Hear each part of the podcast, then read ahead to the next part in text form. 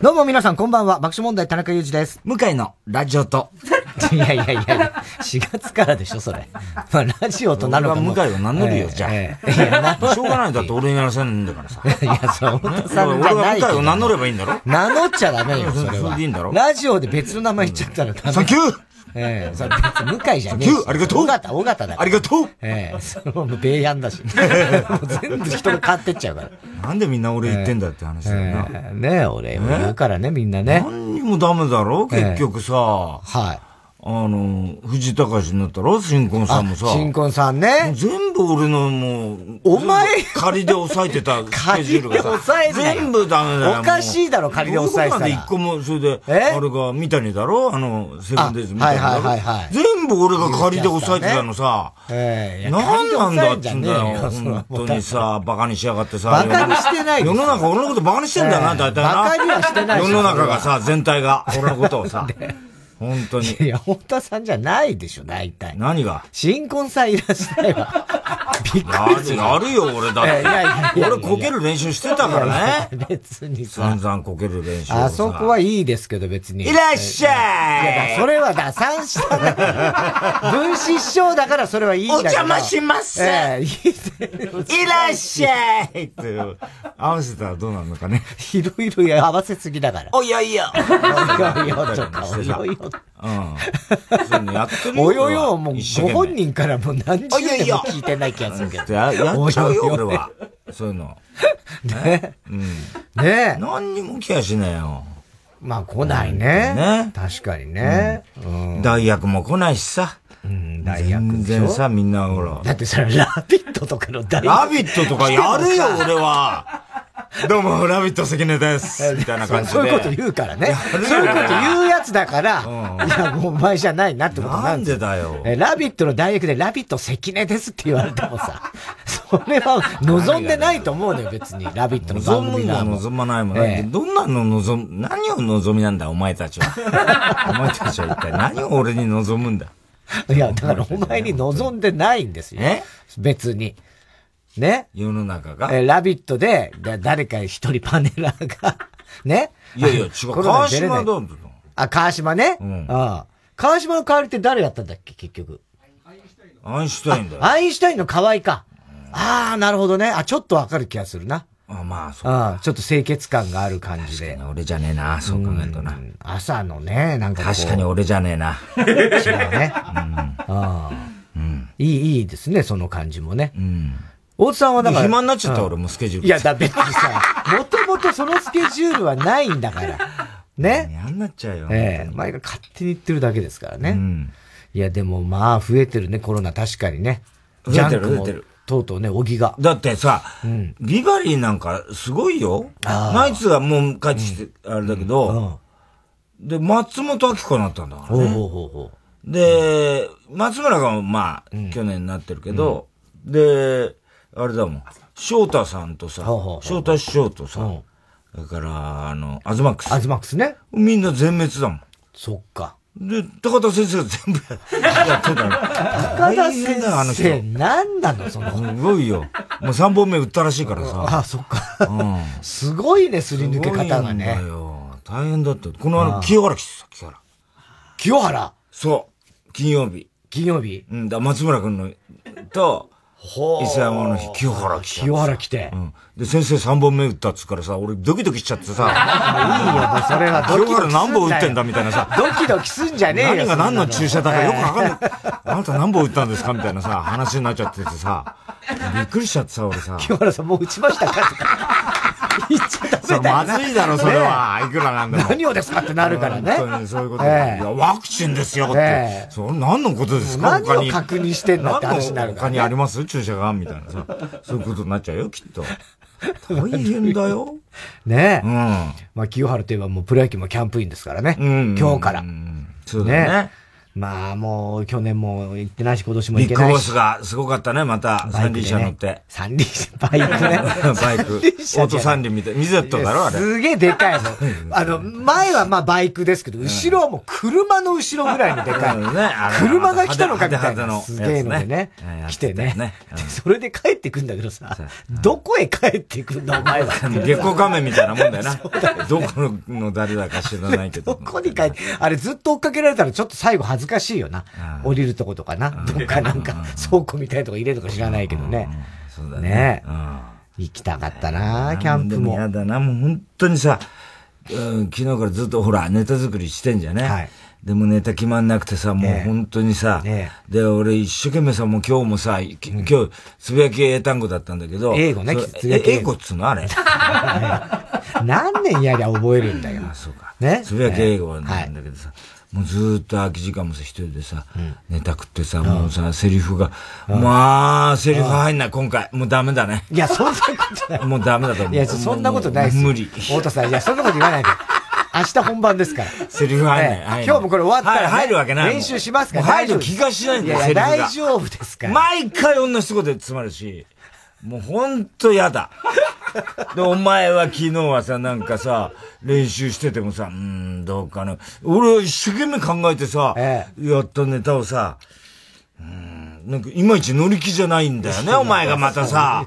いや、乗り気じゃないわけじゃない。それで自信なくしちゃってさ、セリフ入んなくなっちゃったね。俺のせいだ。お前がだってさ、全然乗り気じゃなかったじゃん。なんか、いつもだったらさ、受けると思うよとかってさ、言うのにさ、そういう、割と会心のネタだなと思ってんのにさ、みたいなこと。お前、何これダメだと思ってんの？いやいや、まあ、みたいなさ、あのリアクション。もうさ、不安にさすんだよね。いや、だから、なんか言ったけど、長かったんですよ。5分半でネタやる。いや、時間の問題じゃないです。それ言ってたから、分かってるけど、そう言ってる、ね。じゃあ最初時間の問題じゃなかったよ。あの場所でどうかなってちょっと思うんだよね、みたいなこと言ってんだよね、お前。で、未だに俺は不安だからね、それに関しては。で、お前なんかさ、それ、なんか、釈然としないリアクションだったじゃない。でも俺、そんなこと、そんな最初だけでしょ。すぐに。最初だけでしょ、それ。でも、そんな、練習して、あ、大丈夫じゃないって言ってるじゃん。そっちは聞かなくなっちゃうね、今度ね。だってもう、それ俺が散々詰めてるから、その前に。だから、いやいや言ってんのかなとかさ、思うわけ、俺は。詰めるだよ、じゃあ。だって、それは俺にとって死活問題ですから。だから、伝わるかどうかが自信ないなっていうのは、ちょっと思ったんですよ。ないの？本当に？いや、それだ、最初はね、特に、最初の時の、お前が思った、感じた、あ、こいつなんかあんまり乗り気じゃないのかなって思った原因は、これ最初、パッと、伝わるかなっていうのはちょっとあったから反応が遅かった。いやもう今言わないでよ。だったら昨日のうち言ってよ。それは言ったよ、昨日も。いやいや、昨日言って、だから言ったから、そうなのっていうことで、お前乗り気じゃないの本当にっていう話をしたら、いやいや、そんなことないよみたいな感じになってったの、どんどん。ね。だから、でも結局今聞いたらやっぱりそうなんでしょ？伝わりづらいと思ってるんだよ。最初はそう思ったんだ。思ってるんだよね。いや、だ今はもう思ってないよ。いや、思って、今思ってるって言ってるじゃん。いや、もう俺明日舞台立てない。いや、お前。舞台立てない。弱えやつ。俺もう自信ない。新人の舞台女優みたいなお前。なんだなんで女優なんだよ。女優じゃなくていいだろ、男優でいいだろ、お前。私もう、舞台立てない。新人の AV 男優でいいだろうがよ、お前。立てないっつってんだから、お前。立てないっつってんだからさ。新人の AV 男優でいいだろうがよ、お前。なんで舞台女優なんだよ、お前。AV 男優はまたちょっと違うでしょ。それは。真意を知りたいのよ、お前の。その目の奥が全然わかんないんだよね、お前ってさ。本当に。リアクション薄いだろ、野口とかもさ。全然薄いだろあいつとかもさ、野口どう思う、みたいなのさ、俺聞いちゃってんだから、ね、聞いちゃってるよ。本当にさ。聞いちゃってたよ。うん、何にも言わないからね、こっちでそう、お前どうなのとか言ってる時も黙っているじゃん。笑いもねしないじゃない。それはもう黙ってるでしょ、その時は。なんでよ。いや、だって。俺の不安を誰も解消してくんないのよね、お前たちってさ。うん。いや、野口は面白いと思いますとは言ってたじゃない。その時それも無理やり言わされた感じで。俺も、だってあの時もう、あの後、ちゃんと普通にポンポンって答えが来ないから余計、あれみたいな感じになるわけじゃない。そっかそっか。うん。いや、だから別に俺としては、そんな別に不安がらしたくはもちろんないじゃないですか。ね。うん。だから。正直な気持ちを聞きたいだけですよ。別に、フランガラスタとかさ、そういうことではなくて、正直な気持ちを聞きたいだけなんです。明日ワクワクしてるよ、俺は。いや、まあさ、ほんとさ、嫌なやつだな。ほんと嫌なやつだよな。大丈夫だ。ほんとに。ね。で、今日、大戸さんがちゃんとほら、構成し直した。新しく台本書いてくれたじゃないですか。それちゃんと野口がさっき僕はもう渡って、もう読みましたしね。だから、なるほど、この感じ、これでいけそうだなっていうふうになってますよ。だ今日もこれ終わったら練習しますから。ね。で、明日も2時間前にスタジオ入りますから、練習もできますし、大丈夫ですよ、太田さん。本当不安ばっかりがもう、募ってくんですよね、本当にね。うん。大丈夫。で、お前さ、本当さ、この間もさ、その練習、初めの初日とかさ、はい。お前だけスタバ飲んでたじゃん。ちょっと待って。覚えてない？練習初日？初日。ネタ作り初日。うち来たやろ？はい。お前だけスタバ飲んでんだよ。スタバ飲んでた？スタバのコーヒー。お前だけ飲んでたんだよ。はいはい、わかった。事務所で、仕事があったでしょ。打ち合わせだっけ？なんだっけ？知らないよ。なんかあったんですよ、事務所で仕事が。ね。で、その後、ちょっと置いてから、あの時猿だったか、秋葉だったか、わしやったけど、秋葉だったか。秋葉、お前みたいな。そうそう。それで、こいつだけスタバ飲んでたよな。秋葉もそれ気になったの？気になったの？いやいや、なんで自分だけスタバ？いやいや、ごめんごめん。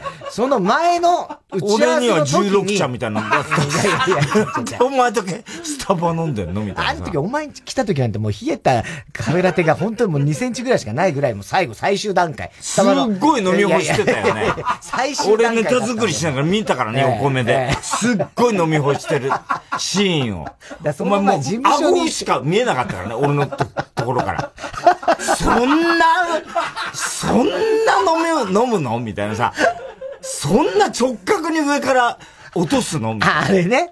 あれはなんていうか、スタバの蓋みたいになってるじゃないですか。で、ちょっとだけこう、ちっちゃい、開いてて、口が開いてて、あれで飲むでしょ？で、あれってね、スタバをよく飲む人はわかんないけど、気づいてる人もいるかもしれないけど、引っかかっちゃうんですよ、最後の方が。内側に。わかりますよ、それは。だから、最後の方が。それをやってましたよ、だから。残っちゃう、どうしても。それをやってました、俺の目の前で。あれが嫌で。だって俺、ネタ帳からこう、パソコンから顔を上げた時に、お前の顎しか見えなかった瞬間がありました。すげえ飲むんだな、この人、みたいな。違う。量飲んでじゃない。すごいんですね。最後あれみたいなさ。あの後ね、ゴミとして。びっくり人間ですかみたいなさ。そこまで。スタバ飲み干し日本一みたいなさ。そういう感じですかみたいなさ。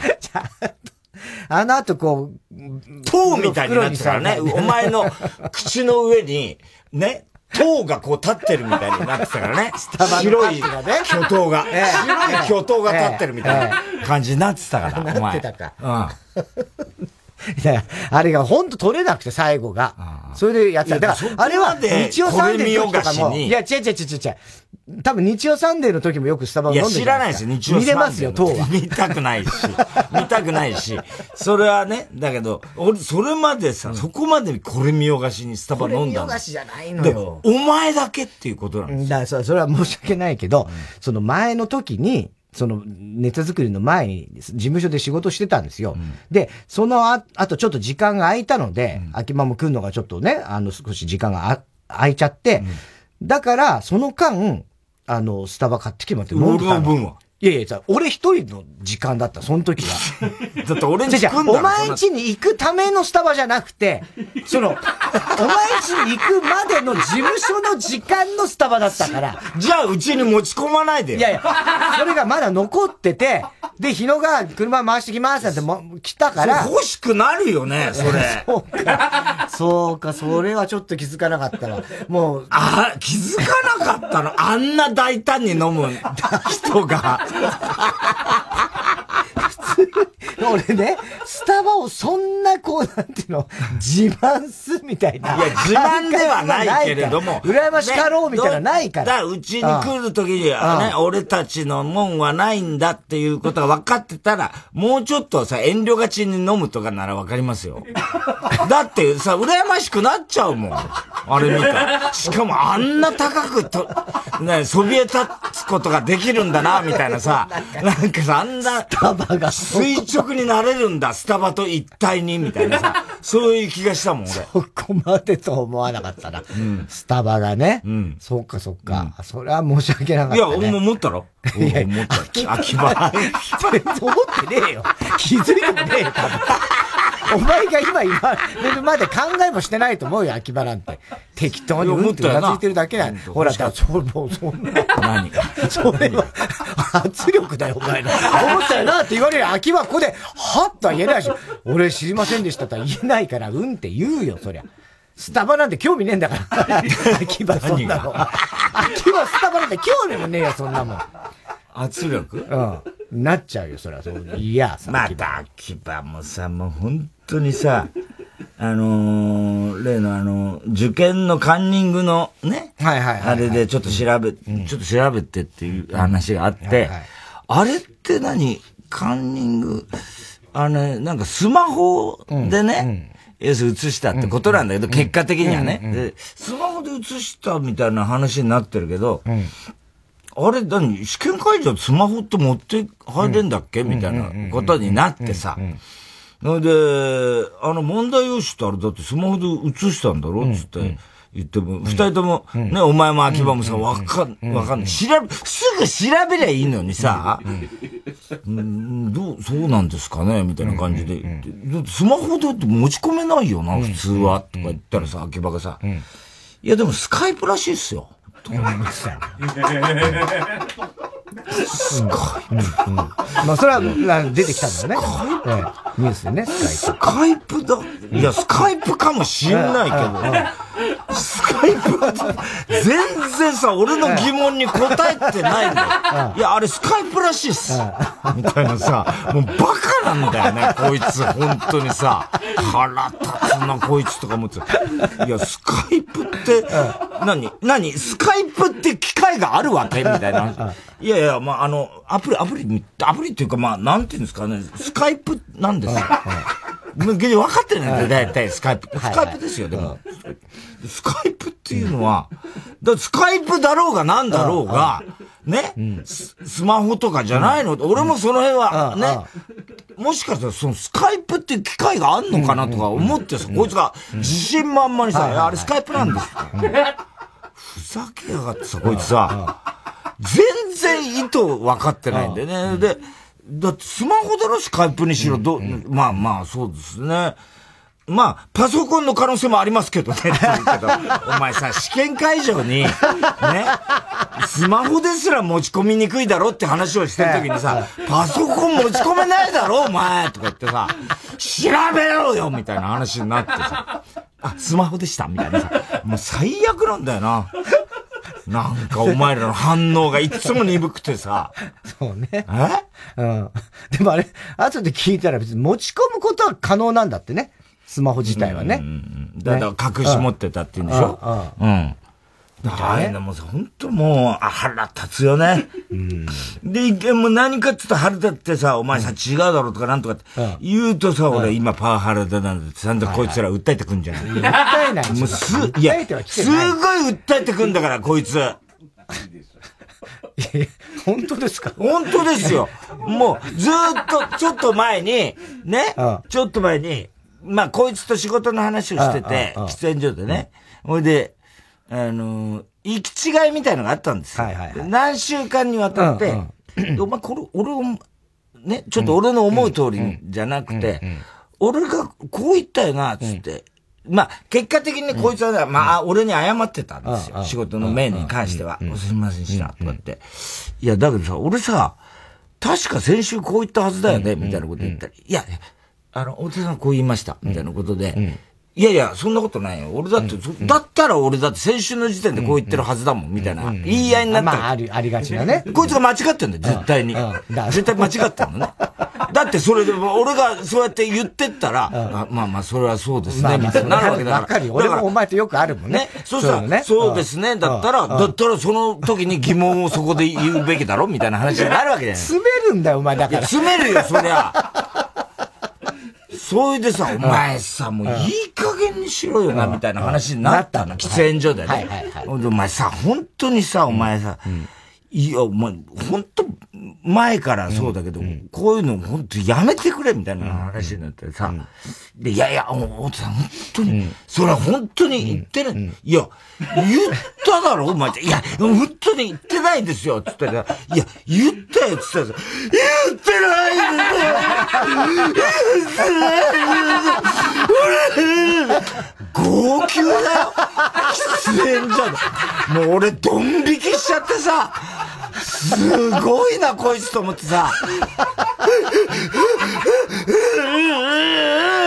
てなったらさ、いや、悪かった、俺が悪かったよって言ったら、いや、そういうんじゃないそういうんじゃ悪かったとか言わないでくださいそう言われるタイプじゃないいや、まあ、ちょっと待って、他にも喫煙所他の人いたんだよ。いるよね。そーっと出てた、そーっと出てったんだよ。それしかないよ、その他の人。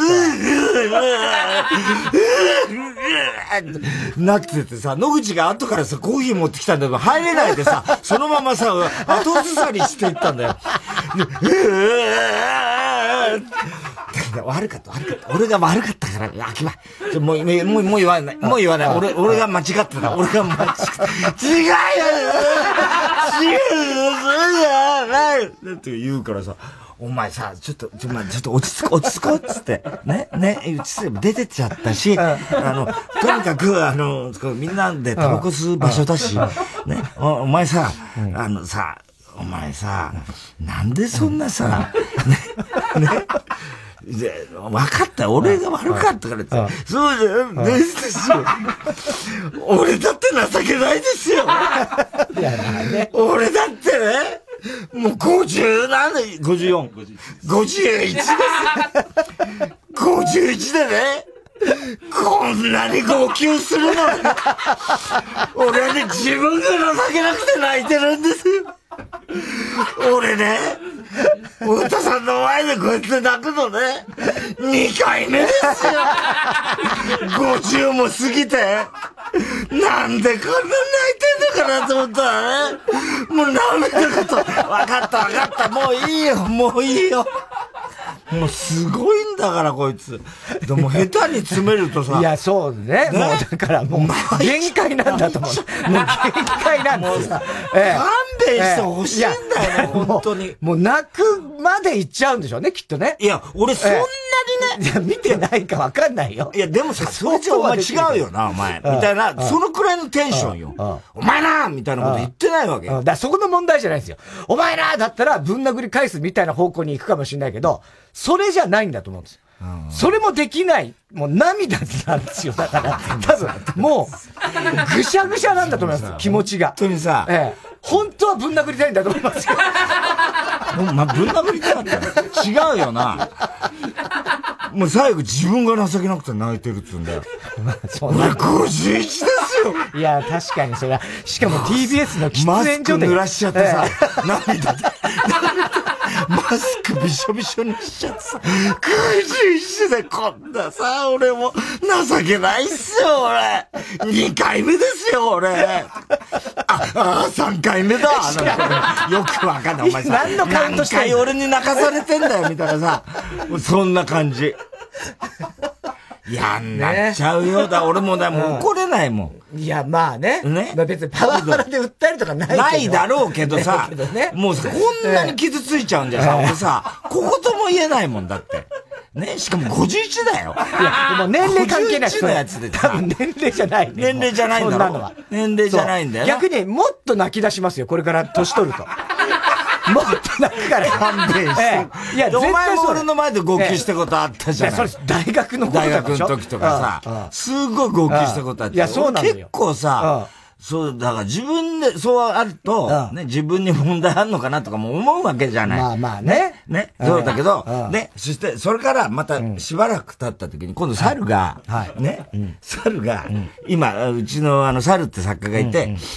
フリーに、まあ、タイタン辞めてフリーになって、今、フリーでやってんだけど、まあ、当然、今まで通り俺らのネタ作りには参加してんだけど、その猿っていうのが、なんかそう、いろいろ、思うことがあって、いろいろ仕事のことでね、それで、フリーになろうかなるまいかみたいな時に、ちょっと、ね、太田さんに話があるみたいな、またさ、めんどくせえなと思いながらさ。しょうがない、それ。話はしたいでしょ、そりゃね。ね、どうだっていいじゃん、そんな自分の身辺なんだから。いや、だい人何にも言わずには決められない。だよ、あいついくつ ?40 いくつ ?46 だよ、あいつも。もういいじゃない、どうだってそんなのさ、自分の身の振り方なんかさ、どうだっていいじゃん、俺に相談しようがしまいがね。で、それでさ、俺がさ、車ね、行った時に、上原がさ、実は猿さんからちょっと、太田さんに話したいって言うんだよ、つって、車で、つって、帰り道に。帰り道一緒ね、同乗してね、車ね。でね、分かった、もうめんどくせえなと思いながらさ、俺、いいよ、つって、車乗っけたんだよ、猿が。で、助手席座って、俺後ろにいるんだよ。で、しばらく走ってて、何にも話そうとしないんだよ。もうなんだかさ、緊張してんだかなんだか知んないけど、だから俺もね、別にね、そんな威圧感とかないんだよ。全然、後ろで普通にいるだけなのに、全然なんか喋ろうとしたから、お前猿何なんか話あんだろみたいなことで、ってなってるわけ。そうさ、なるからね、猿は。ま、そうっすね。まあ、すねー。まあ、いや、お前さ、いい、なんかさ、お前が話したいっつってね。俺今いるんだよ、つって。お前が話したいって言ったら話せよ、つって。何でも別に俺怒んないから、話せよ、つって。いや、まあ、いろいろこうで、ね、いろんな、なんか、当時、ね、悩んでることがあったみたいで、で、それを聞いて、俺は普通に、あ、じゃあコロコロこうで、で、お前の考え方はちょっとここは違うんじゃないか、みたいな、そういう話をしてたの。で、フリーになるかならないか、みたいなことだったの。ね。で、そして、で、お前のやってることはこうだから、そしてちゃんと社長に言って、どうのこうので、ね、やんないと、俺に決められることではないから、お前の人生だからね、つって言ってたわけ。それで、それをまたさ、猿と野口と秋葉がうちの作家じゃない？で、秋葉とかともなんか猿は、なんか話したらしいんだよ。で、秋葉は秋葉で、俺にさ、ほら、猿が勝手にまたなんかね、そういうこといろいろフリーになるならないで、ご迷惑をおかけしてすいませんみたいな。どうだっていいんだよ、俺とっちゃ、そんなことはね。で、とにかく猿としては、フリーになっても今後ともね、爆笑までネタ作りには参加させてくださいみたいなことを言ってたわけ。いいよ、それ全然って。だから、お前の、とにかく、あれなんだから、つって。それで、秋葉と、社長と、秋葉と猿で、ね、うちに来たらしいんだよ。うちに来たんだよ、夜ね。俺は、その日はもう寝てたの。2階で。ベッドルームで。で、次の日はほら、土曜日だったから、次の日サンジャポで、割と早く寝たいって言って。で、俺今さ、CPAP っていうさ、CPAP ってだけ。あ、無呼吸症候群。俺全然そこには入んないんだけど、いびきがうるさいってね、そうや。それつけて寝てるの。ね。それで、寝てたらさ、で、結局なんだかんだで丸く収まったらしいんだね。その社長と秋葉と猿の話は。ね。それで、もう飲み出してるわけで、下でね。ね。それでさ、今まで通りね、みたいな、なんかなってんだよ。でも社長はもうすっかり出来上がってたわけ。じゃあ、それ、おたに、報告しに行きなさいみたいな、言ったらしいんだよ、どうもな。で、俺はシーパップつけてさ、もうさ、寝てるわけだよ。寝てるわけ。ね。そしたらさ、ね、社長がさ、光、ちょっと起きてつって、もう2時とかだよ。2時とかだよ。ね。起きて、秋葉と猿が、話があるってみたいなさ、俺、シーパップした。プシッ、ダースベイダーみたいなさ、もうさ、あれつけるとさ、もう動きたくないわけ。しかも寝てたと起こされてさ、とか言って、どうせ秋葉と猿の話俺知ってるからさ、もうさ、ね、そしたらさ、秋葉と猿がさ、パーってこう起きたらさ、俺のベッドサイドに秋葉と猿がさ、こうやって二人で並んでさ、どうもすいませんなんて言ってるわけよ。で、社長がさ、ちょっと、下来て下にとか言うわけ。いやいや、俺、もういいよと。シーパップつけたもん。俺さ、俺もうさ、分かった、話はいいよ。ね、社長がまたほら、酔っ払ってるもんだから、ちょっとそう、取って早く、なんて言われて、もうしょうがない、取るじゃん。下来てみんなで話しましょうなんて言うから、いや、ちょっと俺明日サンジャポだし、俺もういいわっつって、もうだんだん俺も腹立って、どうせ猿に聞いた話、同じ話を繰り返しなんだよ、秋葉との。ね、おいで、いいよっつってさ、言ったらさ、いや、本当にすいません、つって。秋葉、猿とかなんか社長に言われたら、いや、本当お父さん明日早いのに、本当すいません。もうさ、カチンと来ちゃってさ、うるせえ、お前らふざけんなよ、お前らがどうしようがな俺は知ったこっちゃねえんだ、バカ野郎夜中2時に、もうさすがに俺もさ、もう切れてさ、てめえら、お前、ここ男だと思ってんだ、お前。俺寝てるだろ、わかるだろ、見りゃ。何上がってきてんだ、バカ野郎なんつってさ、言ってる社長がまた、社長あの人さ、飲むとさ、怒るわ泣くわさ、いろんなもう、すごいなんとか情報になるじゃない。そ社長が、どうしてそんなことやる泣き出しちゃったらさ、そいつ社長が下にダーッと走ってっちゃ、ね、リビングの方行っちゃったんだよ。もうそんなの社長はもう泣いてることなんか、あくる日蹴るとしては、とか別にどうでもいいんだよ。どうでもいいってことはないけども、まあ、どうせね、忘れちゃうって、いつものことだから、そんなよくあることだから、もうさ、もういいよとかって言ってたもんだから、見たらさ、もう猿と秋葉がさ、本当にすいません。二人だよ、二人。二人さ、俺のベッドルームのさ、ベッドサイドにさ、お前が死んでるみたいな。本当にすいません。本当にすいません。分かった、下行くよ。もうさ、俺自分でルームを降りてってさ、しばらく寒暖してさ、そのためだけにだよ。もうさ、勘弁してほしいよ、本当に。勘弁してほしいね。どういうことなの？いや、だから社長の酔っ払いでしょ、それは。いや、だけどさ、こいつらもさ、何もさ、それを断れない。泣くことないと思うんだよ、俺は。全部複合してなんで。もう社長断れない、太田さん怒らしちゃった、辞めるとかいろいろ、そんめんどくさい話もしなきゃいけない。で、太田さんにキレられた。だってさ、もう51と46だよ。いや、年齢じゃない。もうさ、勘弁してよ。年齢じゃない。何泣いてんの？泣きたいのこっちだわ。こんなシーパップつけてたら、はぁ、はぁとか言いながらさ、あれ空気がどんどん入ってくんだよ。喋りにくいんだよ、あれつけたまんまで。ほんとダースベイダーみたいになっちゃうの。もういいみたいな言ってんのにさ、全然さ、帰らねえさ。ね。すごいね。ここ、最近で秋葉が2回泣いてるってことね。2回泣いてる。ね。猿も泣かしてるしさ。ねえ。で、俺、野口も昔泣かしたことあるんだろ、俺。あ、そうだっけ？そうだよ、うち来てな、お前と二人で、あの時で秋葉も野口も号泣したんだよ。もうさ、勘弁してほしい、本当に。いい加減にしてほしい。泣かすよね。なんであんな泣くかな。いや、もうだから。いや、だからもう前の前では子供になるんでしょうね。いや、気持ち悪いな。いや、気持ち悪いこと言わないでくれる。別にそれは、親としてどうのって見てるとかじゃないよ。要はもう、子供が泣く、もうどうしようもなくって子供泣くじゃないですか。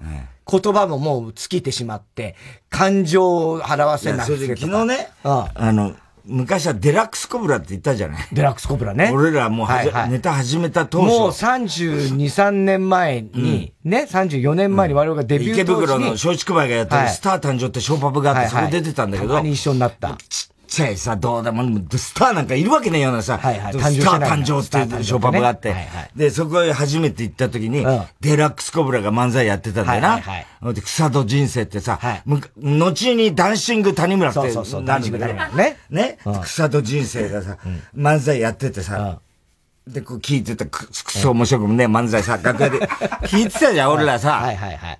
それで、今日は特別に草戸人生くんとね、当時 A47 オールマイティって、B21 の弟弟子で、セントルイスさんのね、弟子で A47 の、そいつも水商売系のさ、桃太郎ってやついたじゃん。で、あいつと、ね、なんだか知んないけど、ちっちゃいさ、コミュニティの中でさ、その二人がさ、結構やり合ってるみたいなもう設定になっててさ、人生とさ、その、桃太郎がさ、今日は特別対談とか言ってさ、やってさ、こんなの誰が喜ぶんだってさ、俺さ、楽屋で散々バカにしてた。なんで草戸人生ってスペシャル対談みたいな感じだった。何が桃太郎だバカ野郎って。なんで人生と桃太郎の対談ってとか言ってさ、言ってたじゃん。はいはい、で、そいつが、まあその後いろいろ遍歴を経て、ね、で、ダンシング谷村を経ていろいろ事務所で自分が作って社長になったりなんかしてた。ね。で、ボムってね、当時いた、その、もう、若手の男女コンビがいて、そのボムっていうのも、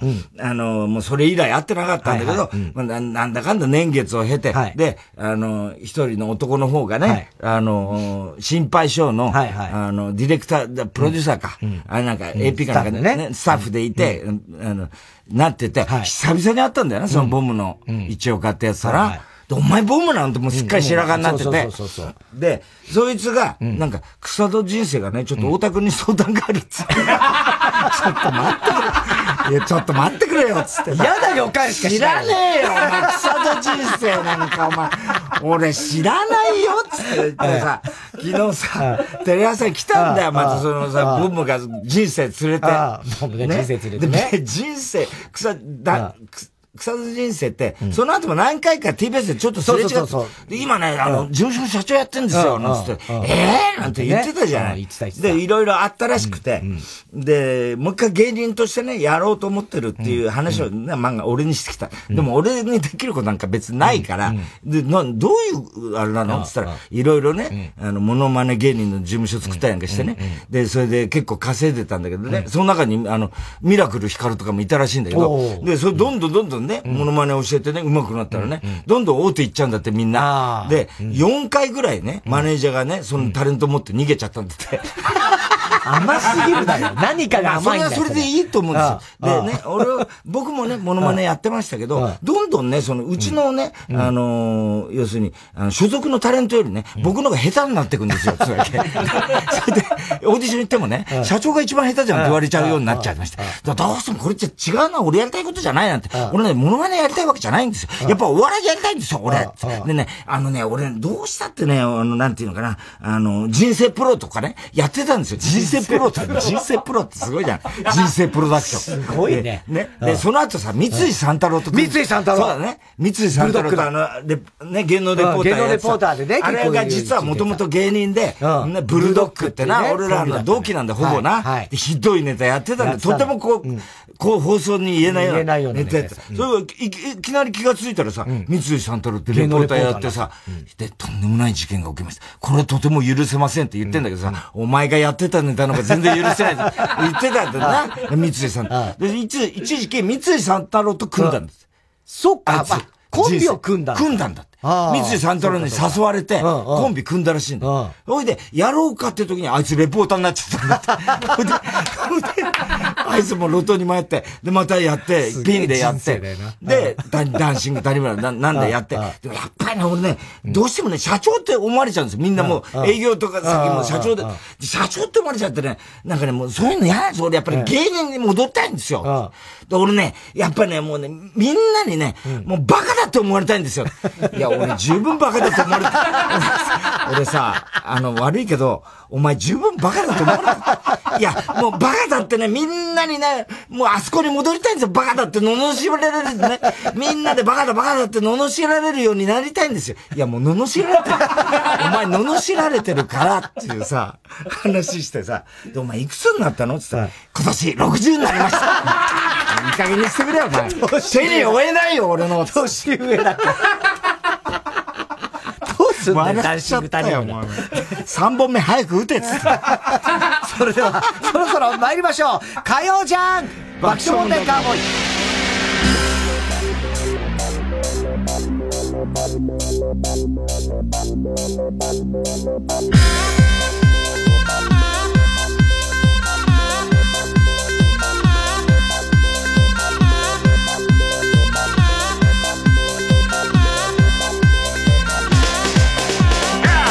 改めましてこんばんは、爆笑問題田中裕二です。太田です。今日の東京は晴れて日中は11度でした。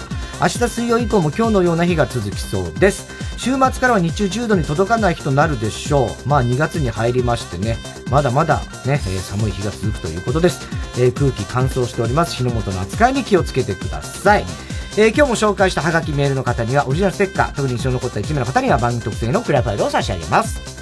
崎山壮志&石崎ひゅーいで告白。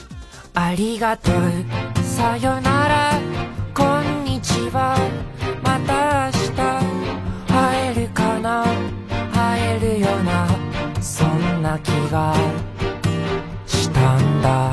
おめでとう、嬉しいよ、悲しみも、喜びも、同じような温度で確かめ会えるなんて。どんな色が好き、どんな人が好き、今どんな空の下で何を思っているんだろう。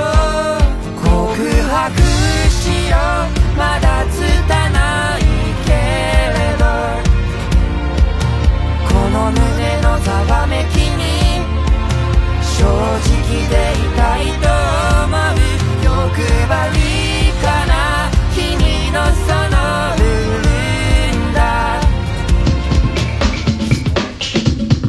ールだ。火曜じゃん爆笑問題カーボーイ。 TBS ラジオジャンク、この時間は小学館、中外製薬、三話シャッター、チャップアップ育毛剤、フルタイムシステム、他各社の提供でお送りします。あの浦沢直樹の漫画作品がついに電子書籍で読める。やわらに20世紀少年、連載中の朝ドラも誰もが知っている名作から最新作まで続々配信スタート。小学館、中外製薬学園。古谷×高さ÷2、何の公式か分かりますか？それって三角形の面積出すやつに似てないですか？底辺×高さ、底辺のところが古谷になってる。どうもこの学園の底辺です。行こう献血。明日の予定がノーマーク。ノーマークなら献血行けばいい。待ち時間がな、事前予約でスムーズに。これぞ令和のスマート献血。レッツリザベーション。予約して行こう献血。日本赤十字社。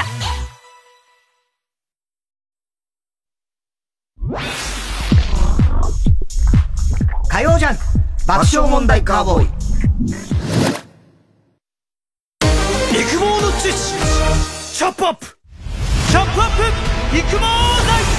薄毛に悩む地球人たちよ、諦めるな。育毛と発毛促進効果のある有効成分を独自監修で配合。ウェブ売上 No.1 育毛剤、育毛の知恵、シャップアップ。オーナーさん、お願いします。ほんまお願いします。いやー、もう田中さん、わかりましたから、こんな夜中に頭下げんでください。いや、違うんです。もうそういうことやないんです。もうどうしてもこれだけ入れてほしいんです。いや、だから何を入れるん？24時間いつでも荷物受けといて便利なんですわ。もうほんまに私の夢なんです。お願いやから、フルタイムロッカー、入れてーなー。じゃあ、入れよか？フルタイムロッカー。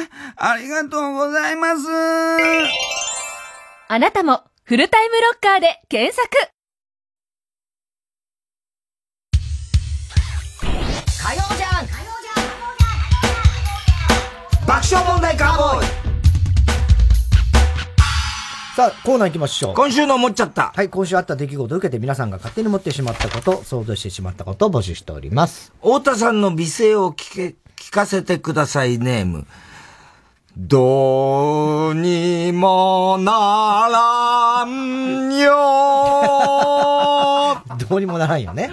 ドレミはそれ一度で言ってくれと太田さん、ドレミの歌を歌うときに、ドはドータキャンのドー、レーはタモさんに謝れのレーと、M ステのタトゥーについて歌ってしまう人。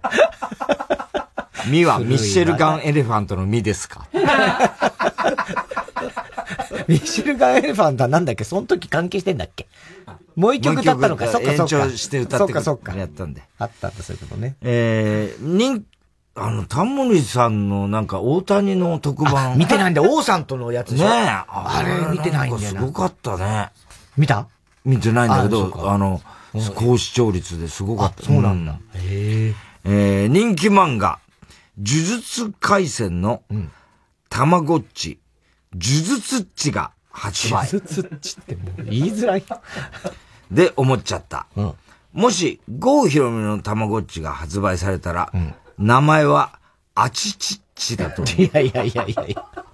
たまごっちでいいじゃん、別に。あちちっちって。いや、あちちっちのうまいじゃないよ。あちちっちだろう。どう考えても。そうか。うん。ね、あちちっち。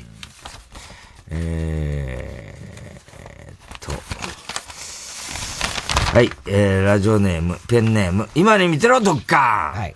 太田さん、隣のドッカー、こんばんは、はい、ということでね、ジブリパークが今年の11月に開園するというニュースを見て思っちゃった。もし、ジロリパーク、ね、はいはい、ジロリパークというのがあったら、そこら中にシャイニングのジャック・ニコルソンがいた。あの笑顔でジロリと覗かれるという、恐怖のテーマパークになると思う。あのドアのとこのね。怖いんだ、シャイニングのジャック・ニコルソンは。あんな怖い顔できるのかっちゅうぐらい怖いね。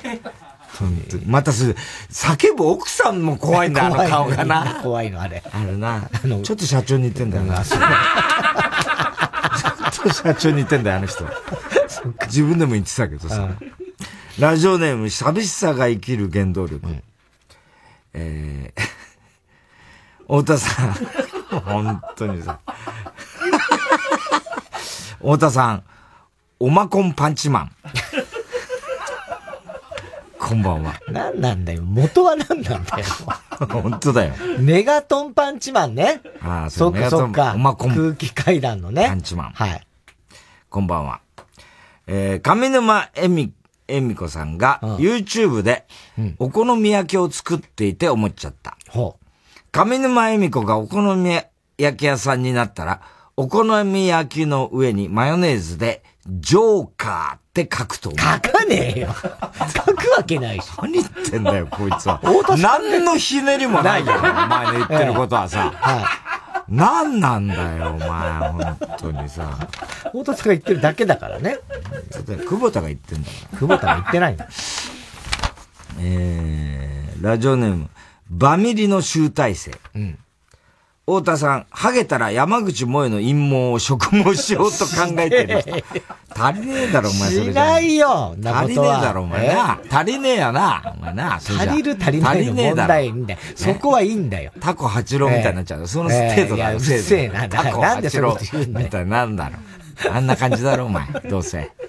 でもね、太田さんもあんまり別にハゲてきてないし、俺も今んとこはね、ハゲの感じはないですけど。うん結構だから、この間、テレビで、明らかにカツラの人っていうのも、誰が見てもカツラだろう。いや、誰とかいいから、まあ、そう見えたんですよ。誰よ。いや、そこはいいじゃん。誰でもいいじゃん。何の番組じゃん。番組かどうかも、もういいよ。番組かどうかもっておかしいだろ。いやいや、テレビだから、それは番組とは限らないでしょ。CM もあるかもしんないし。うん、ね。何の CM？ いいよ、そう言わねえよ。男だよね。男で、明らかにカツラだなって思う人がいたのよ。それ誰とかがいいんだよ、そこは。急にってことですか？急にって。今まではそう見えなかったのに、急にってことですか？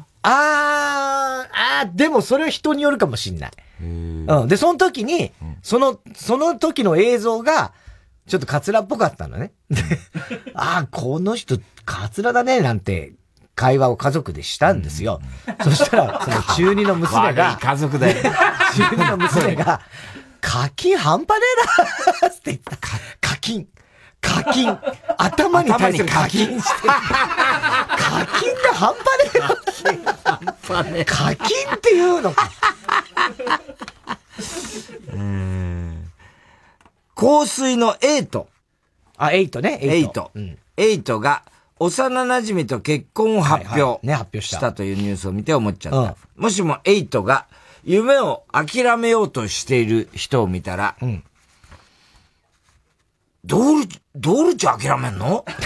もっとガッパーないと。って言うと思うと。言わねえだろ、お前。なんだその限定された夢を諦めようとしている人だけの。特殊な状況でお前。このために作った状況じゃねえか。ドルチェ諦めるのにいいか。ラジオネーム、北の谷の塩鹿。読まれたら初採用ネーム、北の谷の塩鹿。はい。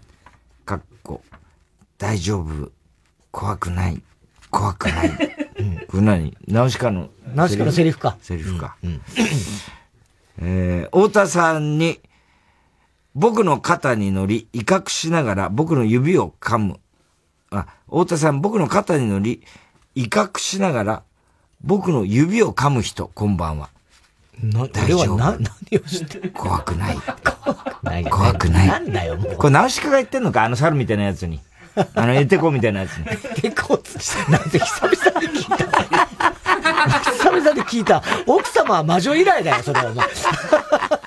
奥様は魔女で言ってたの？言ってた、お母さんいるじゃん、魔女のお母さん。必ずサマンサの旦那に向かって。エザベラだっけ？エザベラか。うん。エテコって言ってた。エテコって、ダーリンにな。ダーリンに。言ってた。東京リベンジャーズを見て思っちゃった。もし、東京卍会のリーダーが、ビートたけしだったら、フライで襲撃すっけどよ、ひよってるあんちゃんいるとか言いそうだって。言わねえよ。はい。おはぎは郵便番号 107-8066 TBS ラジオ火曜ジャンク爆笑問題カーボーイ。メールアドレスは爆笑@tbs.co.jp。今週の思っちゃったの係までお待ちしております。火曜ジャンク爆笑問題カーボーイ。ここで OAU の世界は変わるをお聞きください。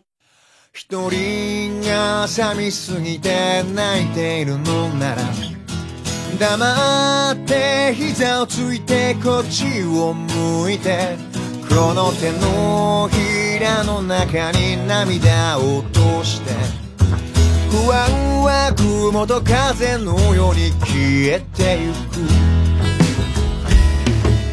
遠くいても近くにいるような雪の中街がねたはるのような胸が騒ぎすぎて今夜は眠れないよ変わることない世界が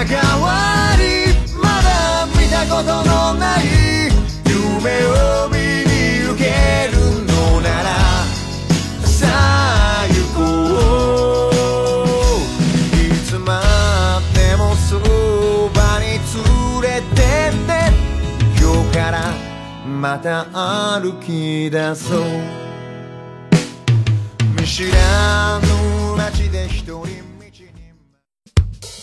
TBS ラジオ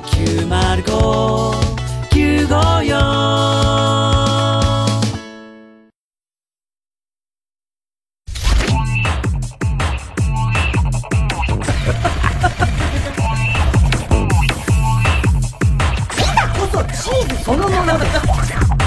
火曜ジャンク爆笑問題カーボーイ。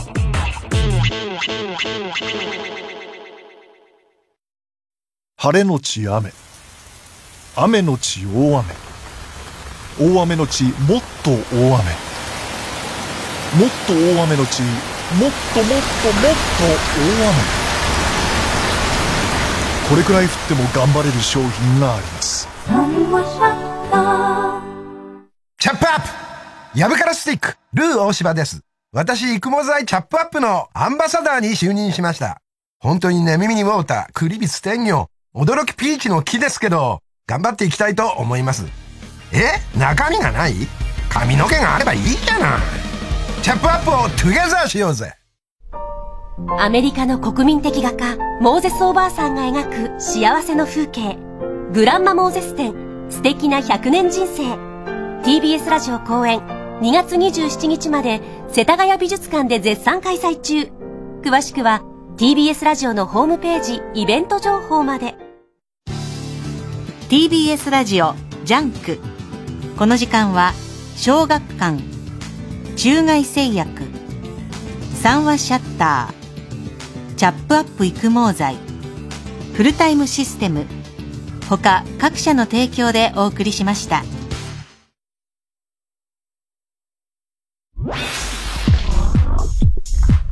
火曜ジャンク爆笑問題カーボーイ。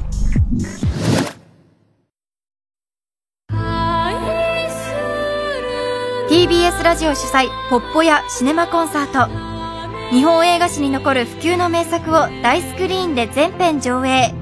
劇中の音楽を東京フィルハーモニー交響楽団が生演奏、主題歌歌唱で坂本美優も出演します。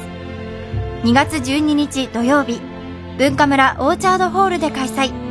チケットは各プレイガイドで販売中。詳しくはディスクガレージ 050-5533-0888 または TBS ラジオホームページのイベント情報をご覧ください。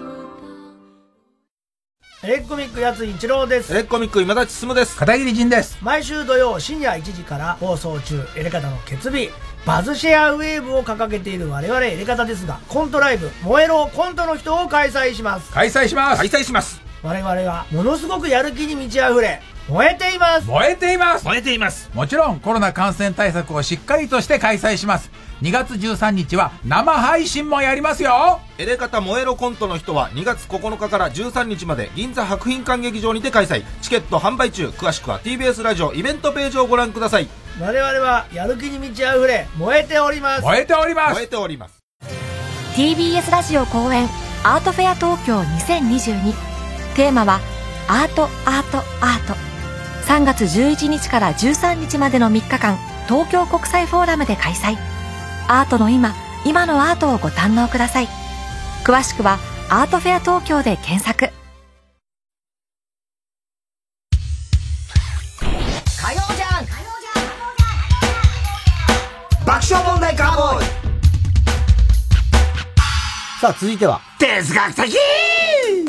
はい、太田さんが流行らせようとしているギャグ、哲学的。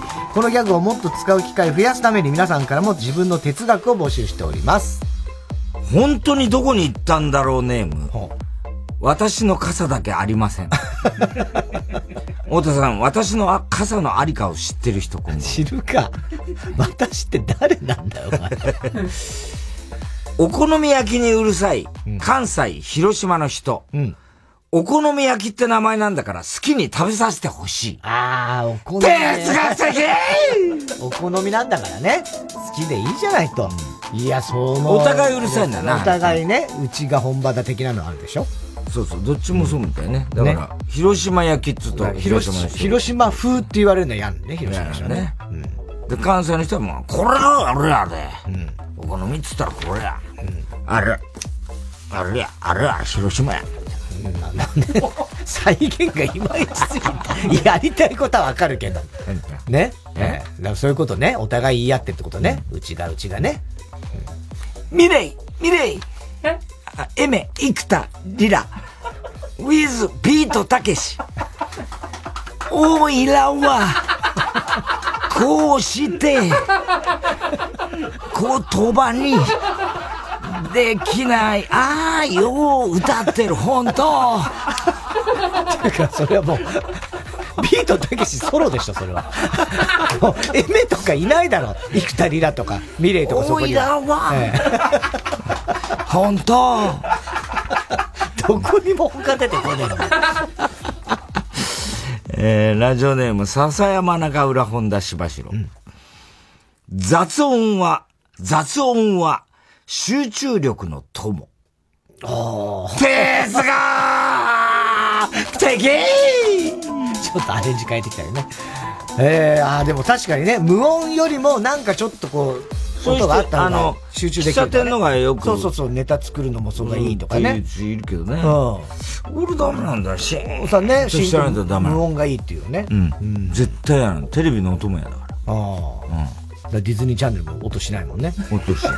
ネタ作ってる時ね。絶対音しない。ね。うん。秋物鼻息とかにすげえ怒るってことあるもんね。いや、だってすげえ鼻息、うるさい時ない。秋が。なんだこいつみたいなさ。腹立つんだな、ダメなんでね。神経だな。ラジオネームどうにもならんよ。紙おむつは卒業するものではない。あくまでも休学だ。哲学的年取るとまたね、やるそういうことですよね。そうですね。確かにね。でも紙おむつってすごいなと思うよ。今のね。だって昔紙おむつなんかなかったじゃん。俺らがちっちゃい頃が多分。毎回洗ってるわけだからね、親は。すごい大変だったよ。布ですからね。布のおむつ。おむつだってね。ね、それは毎回洗ってやってたって考えると、すげえなって思いますよ。そうだよね。洗濯板とかで洗ってたもんね。そうだよ、本当に。たらいでね。こうやって洗ってたおか。井戸でね。うちは井戸ではなかったけど。さすがに井戸はないけど。さすがにね、井戸はちょっとなかったけど。でもまだ井戸あるうちあったろ？あった。あったよな。井戸が、東京でも別に井戸が、たまに、ここ井戸なんだねっていうのはあったりした。あったよね。そうだよね。井戸端会議みたいなのやってたもんね。お母さん同士がさ。だそれ本当のリアルな井戸は関係ないけどね。別に家の前とかね、道端とかで井戸端会議。やってたよね、洗濯しながらさ。やってなかった？庭みたいなとこ、庭だかなんだか知んないけど、みんなで洗濯しながらさ。その光景は俺は見てないね。やっぱ都会なんだね。都会暮らしがね、すごいね。俺たち、俺、埼玉の山猿じゃん。それさ、もうセットで言うけどさ、山ないからお前。おいらは、こうして、言葉ね。できない愛を歌ってる本当。なん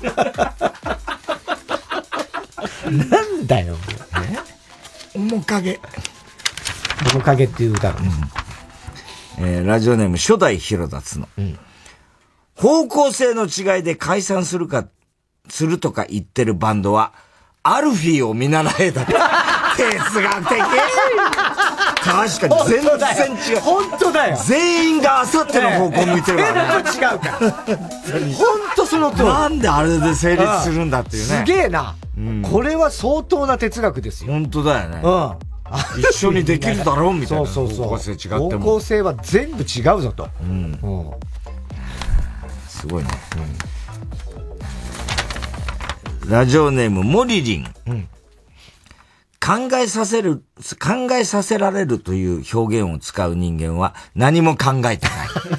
哲学的！わかる気がする。考えさせられますね。大抵何も考えてないね。何でもね。こういうのあるよね。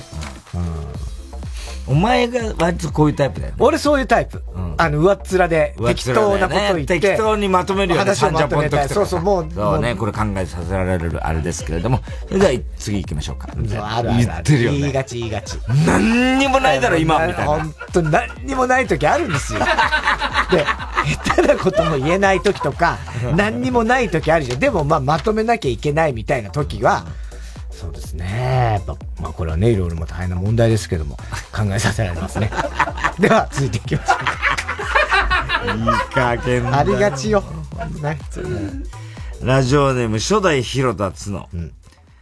マクドナルドのナゲットのバーベキューソースを選ぶやつは文系。マスタードを選ぶやつは理系。と納得いかない。納得いかないですよね。これは別に文系理系の感じはないですよね。なぜそう思うかね。これ俺、そのバーベキューソースとマスタードソースに関しては昔から思ってんだけど、これ何度か言ったことあるんだけど、マスタードソースが好きな人って、それをすごく強調する。あ、横山。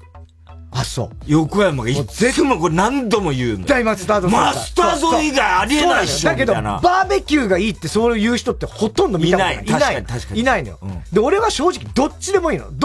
その時ある目についた方。どっちかというと俺もマスタードなんだけどね。うん。でも別に。まあいいよね。どっちでもいいんだけど、もうなんかバーベキューが好きとは言いづらいぐらい、はぁーなんて、絶対マスタードソースじゃんって言うんだよ。いつも言ってるよ。めちゃめちゃ強調するんだよ。これは本当に言える。なんででしょうかね。大人だと思ってるのよ。マスタード。俺が思うに。バーベキューソースが好きなんて言ってるやつは、味覚が子供。味覚が子供。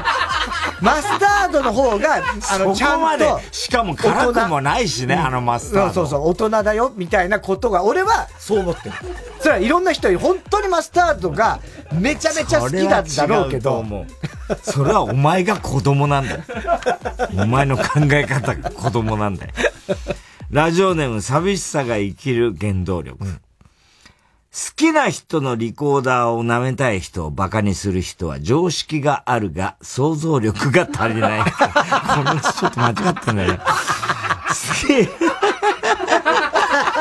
好きな人のリコーダーを舐めたいと思う人は想像力があるが行動力が足りない。足りなかないんだよ。何言ってんだよ。好きな人のリコーダーを実際に舐める人は行動力があるが常識が足りない。全く賛同できない。なんだよ、好きな人のリコーダーを舐めたい人をバカにする人ね。舐めたい人をバカにする人ね。人は常識があるが、想像力が取れて、そんなことはないです。想像力あれば、そんなバカにしないだろってことを言いたいでしょ。そんなことはないですよ。想像力があるからこそバカにするんでしょ。どっちかっていうとね。で、舐めたいと思う人は想像力があるが、行動力が足りない。足りなかないよ。足りなくていいんだよ。ちゃんと自制心が効いてんだね。ラジオネーム、キトさん。はい。かしこまったパーティーに出席するよりも、ちょっとしたパーティーに出席する方が逆に気を使う。哲学的。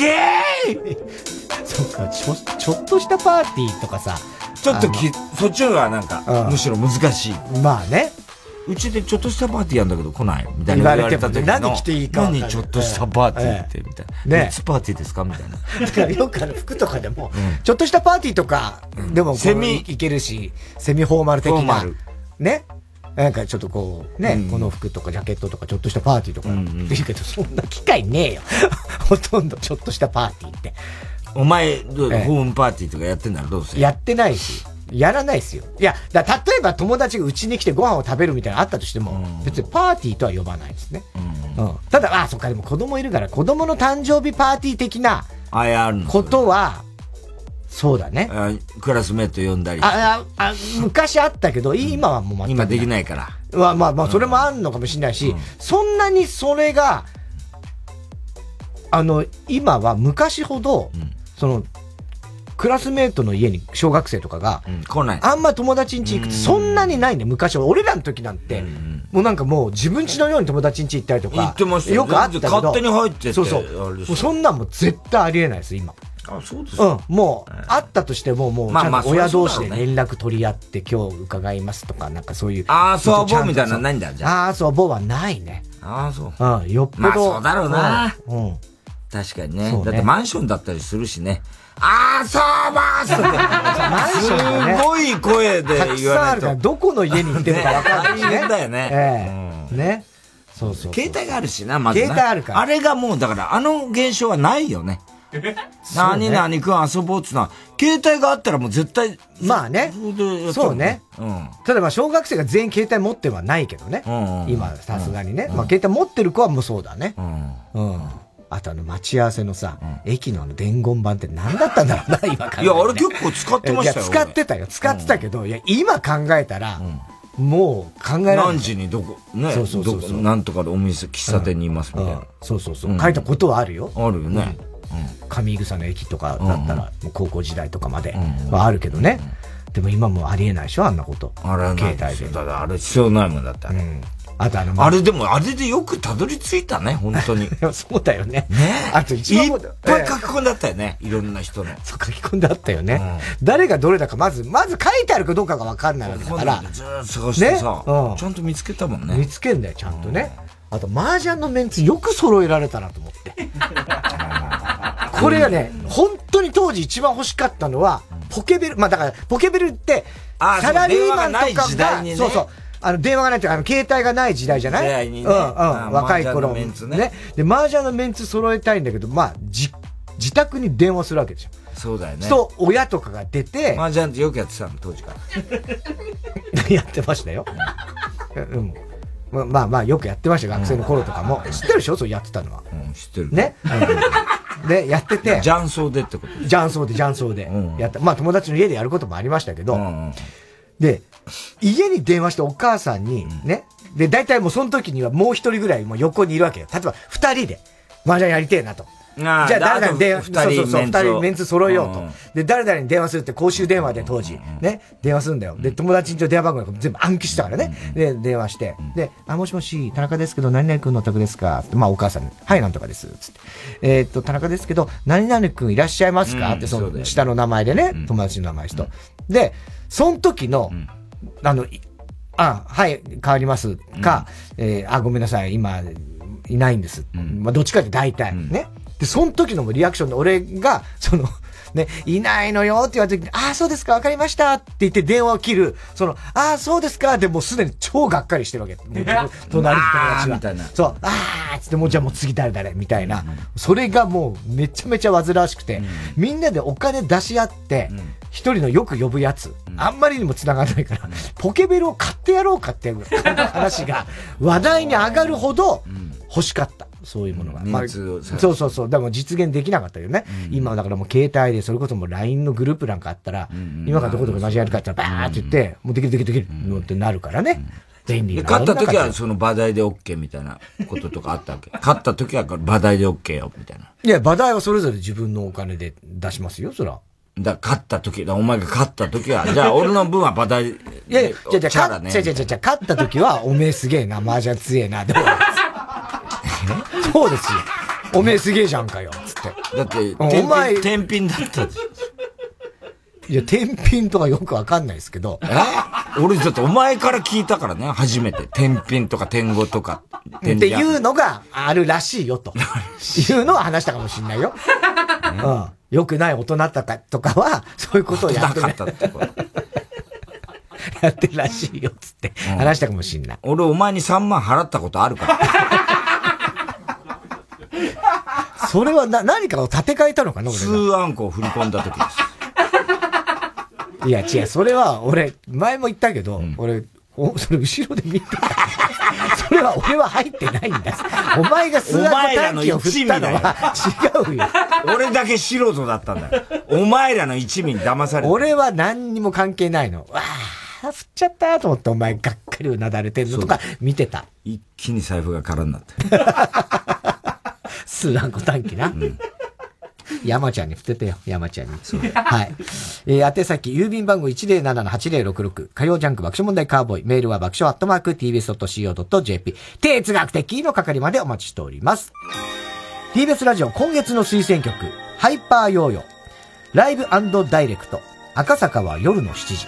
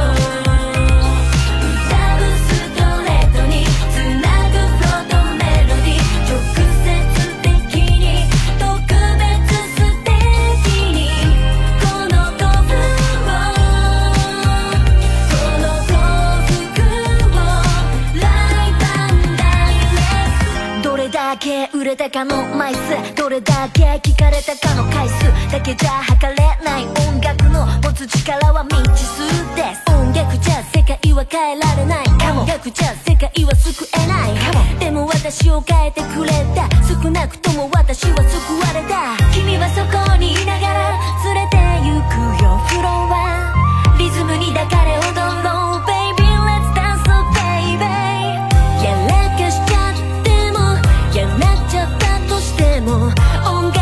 君を見捨てやしないさ、ライブ&ダイレクト、女も男もエレクト、ライブ&ダイに行くとなんだかんだ言ってもパーフェクト、音でストレートに届けフロートメロディ、直球でだと直入に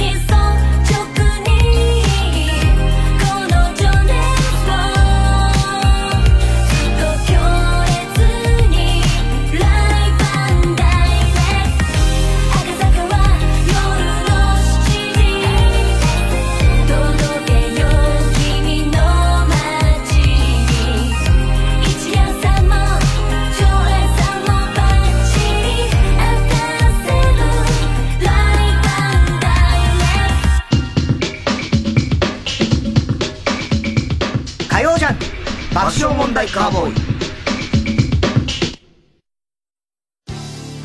TBS ラジオジャンク、この時間は小学館、中外製薬、三話シャッター、チャップアップ育毛剤、フルタイムシステム他各社の提供でお送りします。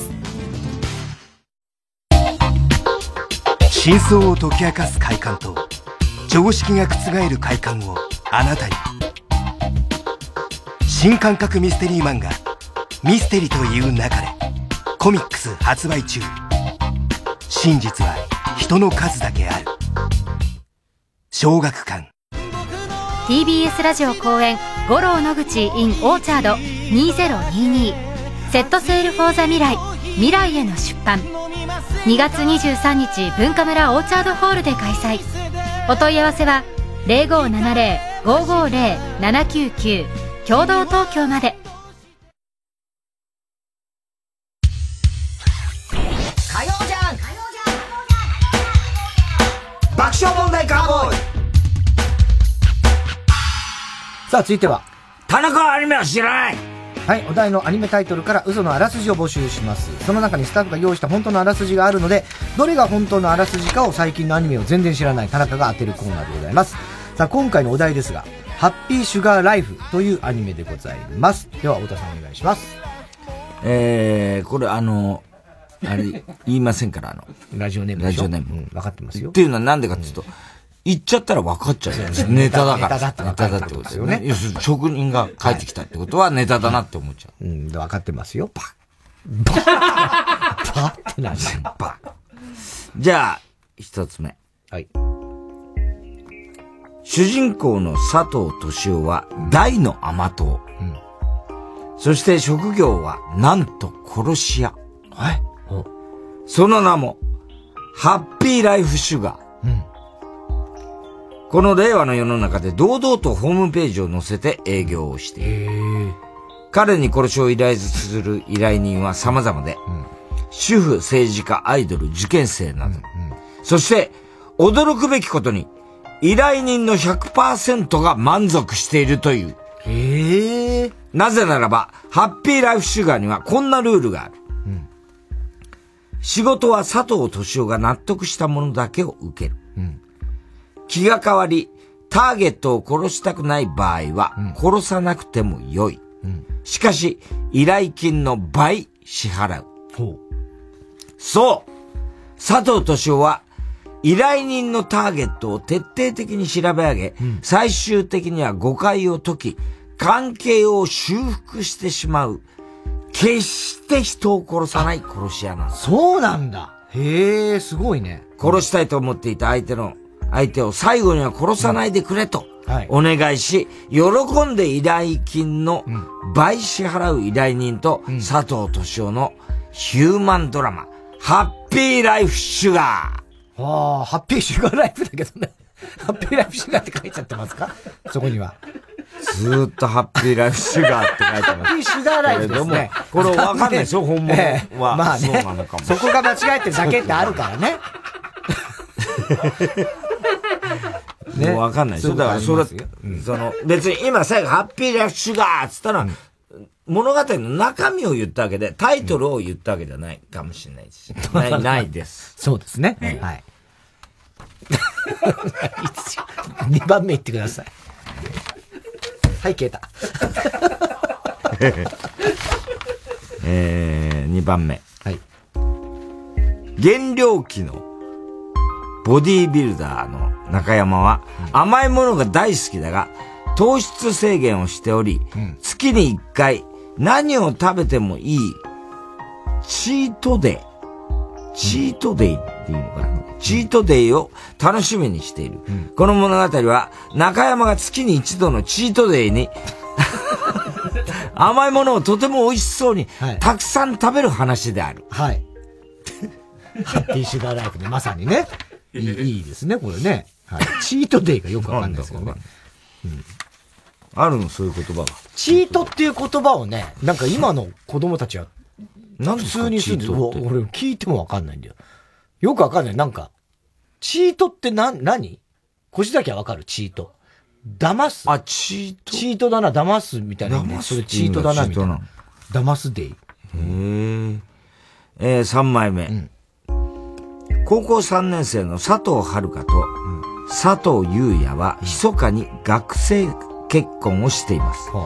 遥の名字はもともと佐藤なので、婚姻届を出してもバレてないの。なるほど。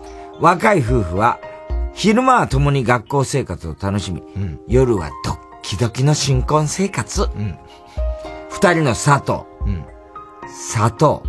シュガの学校にはもちろん友達にも内緒にしている結婚生活は波乱万丈です。ハッピーシュガーライフだな。はい。そして4枚目ですかね。才能のなさから女性のお菓子職人。パティシエールの夢を捨てようとしていた佐藤もぐ、彼女は最後の思い出作りにコンテストへ参加するのだが、なんと優勝してしまう。おら、実は佐藤もぐがケーキに使った砂糖は、ハッピーシュガーと呼ばれる、麻薬入りの砂糖だったんだ。準備中の事故でも事故で本人も知らぬ間に普通の砂糖とハッピーシュガーが入れ替わってしまっていたのだよ。うん、佐藤もぐは一躍時の人となり、三つ星レストランに雇われることに。後には引けない状況に、佐藤もぐは、ハッピーシュガーを使ったケーキを作るしかないと、苦渋の決断をする。だが、そんな彼女に、麻薬の売人、タケルが言う。だったら薬なしで、同じぐらいハッピーになれる、最高のケーキを作るようになればいいじゃん。一度は諦めた夢を、再び追うことになった佐藤もぐ。すべてがバレて捕まるのが先か、それとも本当の一流パティシエールになるのが先か、甘く苦い禁断の砂糖をめぐる物語が始まる。ああ、なるほどね。美味しそうだね、これ。いいね。うん。さあ、そして5番目、最後です。愛という感情が理解できない女子高生、佐藤は。佐藤は一緒じゃねえか。幼い少女、塩と出会ったことで、本当の愛を知る。佐藤は塩と二人きりの同棲生活を始め、彼女のためにアルバイトに励むのだが、佐藤に付きまとうストーカー、塩に執着するイケメン、行方不明者として塩を探す兄、そして二人が住む家には血が飛び散り、何かが入った袋が置かれた部屋が存在し、砂糖は塩との甘くて愛に溢れたハッピーシュガーライフを送るために、守るためにあらゆる手段を使うことになる。絶対わかんないね、最後。いや、みんな結局ね、シュガーで主人公佐藤だよね、ほとんどがね。で、佐藤と塩。ね。最後はね。いっぱい出てくる。最後も塩だし、一番最初も佐藤と塩が主人公ですけどね。僕の中学校の時の音楽の先生も佐藤と塩さんつって、自己紹介で必ず僕の名前は佐藤と塩。ああ、そういう。佐藤と塩で、佐藤と塩だっていう、もうまあ毎年言ってんだろうなって、中学校の時思いながら聞いてましたけどね。で、1個目はもう残念ながらもうこうないですね。なんでハッピーライフシュガーつっちゃったから。で、2個目のチートデイももうチートデイ意味わかんないし、こういう佐藤さん出てこないしな。で、3つ目、これちょっと怪しいんですよ。佐藤遥と優也。結婚。学生結婚ね。でもそれを隠してる。なんかこう、ラブコメとかでありそうな設定だしね。で、4番目もね、こう佐藤もぐ、パティシエールの話。これもなんか今風で、麻薬がありそうな、なんかね。で、最後はごめんなさい、もうちょ、もう、佐藤と塩。愛という感情が理解できない佐藤と、その少女、塩と出会うことによって初めてわかるみたいで、なんかもう血がどうたらとかなんとか始まっちゃって、ストーカーがどうとか、もうこれちょっとわかんなすぎんだよな。ちょっとこれ、まとまってないので、俺はね、3番目か4番目か、どっちか、じゃあ行きますよ。学生違います。ちょっと今の違いますわ。もう3番目か4番目、どっち言っても違う感じだったから。いや、そんなことないです。今の太田さんの速さは。そんなことない。いやいや、だから、4じゃねえんだな。違います。だから分かった。だから4じゃないんですよ。違います。だから、一番最後。正解。ああ、分かんなかった。ごめん。これがですね、正解は、まあ、佐藤と塩なんですけど、一つ目、ラジオネーム、プラットツイン。初メールだそうですか。ライブシュガーがなければ騙された可能性あるよ。こんなミスは。だって面白いじゃん、そのいい話。意外といいのよこれ。ねえ。だって殺し屋なんだけど殺さないっていう。なんでこれすげえいい発想これ。誰も気がつかなかったこれ。気がつかなかった？気がつかなかったんだろうね、ここまで来たってことは。で、2枚目、ハリケン・ミキサブロですね。ボディビルダーのチートデイですね。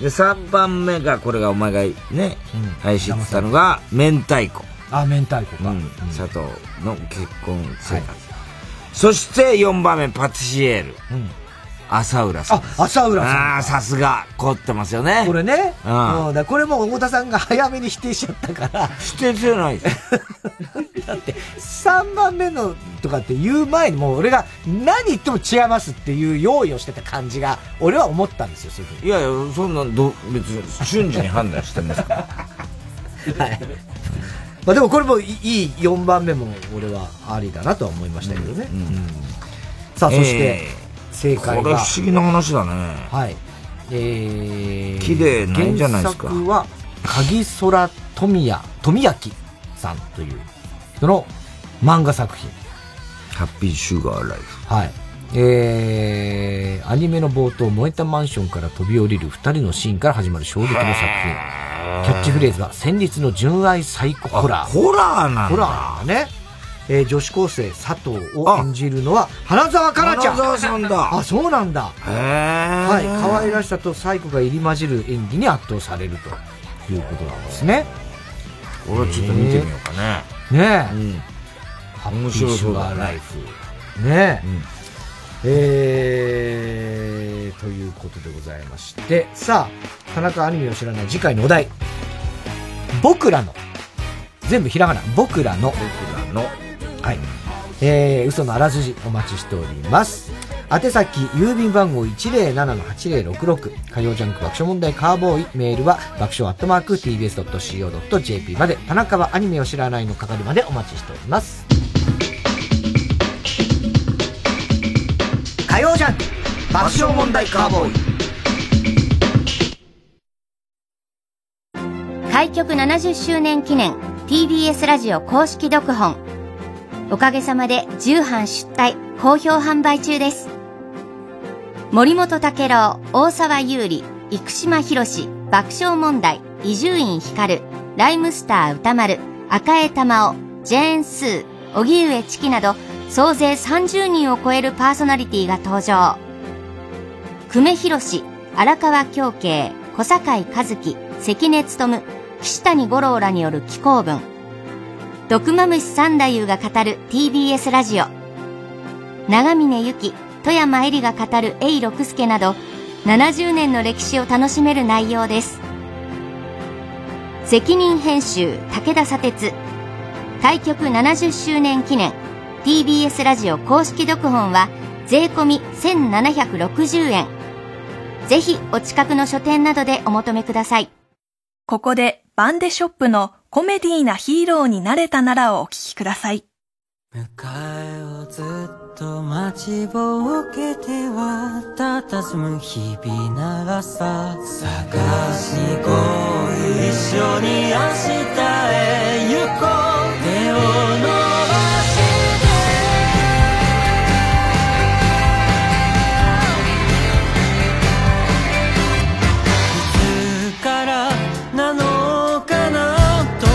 黒嘘が増えたな、愛すら裏面でる映画のヒエロのようだ、さまようことも楽しみながら探しましょう、見つけ出そう本当の自分を、憧れに両手伸ばして、情けない日もまたたくさんある、笑えるほど泣き晴らした、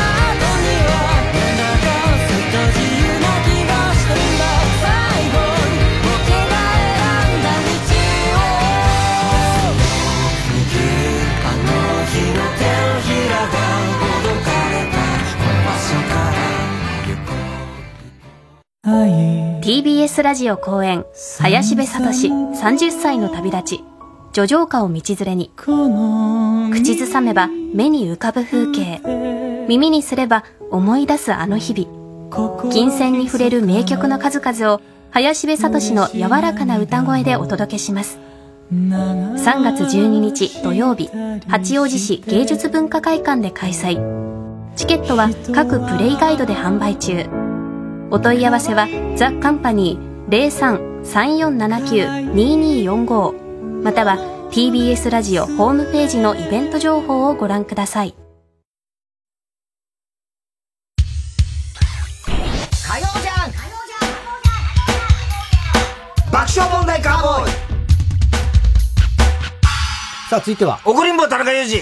はい、こんばんは、田中裕二ですから始まるいかにも田中が怒りそうなことから皆さんに考えてもらって、それを私田中3段階で評価いたします。読まれたら初採用ネーム、モン吉先生です。モン吉先生、はい、こんばんは、30歳医師の田中裕二です。ああ、お医者さん、お医者さんです、これは私が健康のために頻繁に通っているプールでの出来事です、いつものように1時間ほど泳ぎ、更衣室に入り戻り、ロッカーを開けようとしたとき、リストバンドについていたはずの鍵がなくなっていることに気がつきました。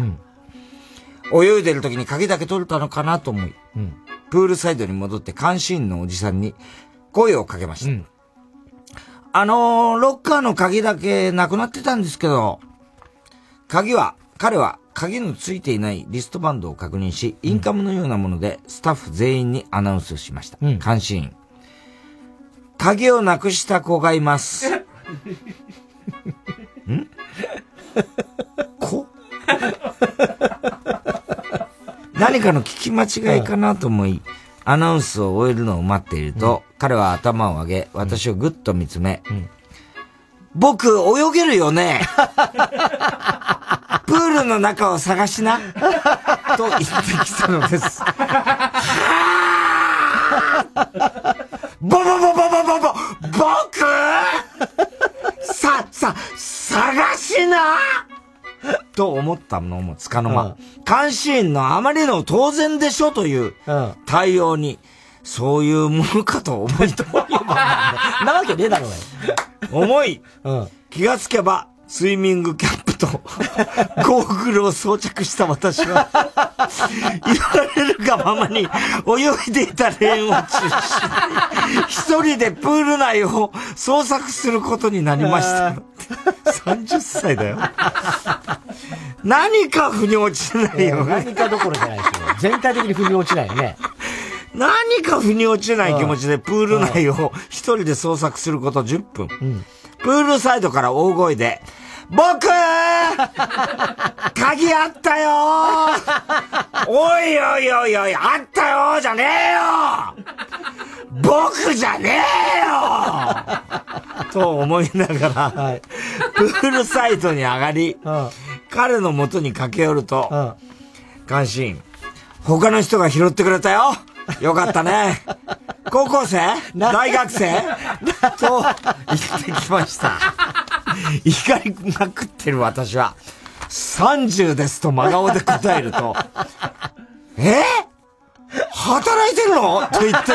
はぁ働いとるわ働いて税金を納めてますわなんなら割と忙しくしてますわと、とどめの一撃で腹渡が煮えくり返りそうになりましたが、今後もこちらのプールに通うことも考え、会釈してその場でやり過ごしました。いや、偉いね。そもそも鍵は劣化によって取れていたにもかかわらず、全くすみませんの一言もなく、プール内の捜索は一人でやらせ、マスターキーだってあるはずなのに、すぐに開けてはもらえず、終始舐められた対応をされたことに、非常に不快感と怒りを感じました。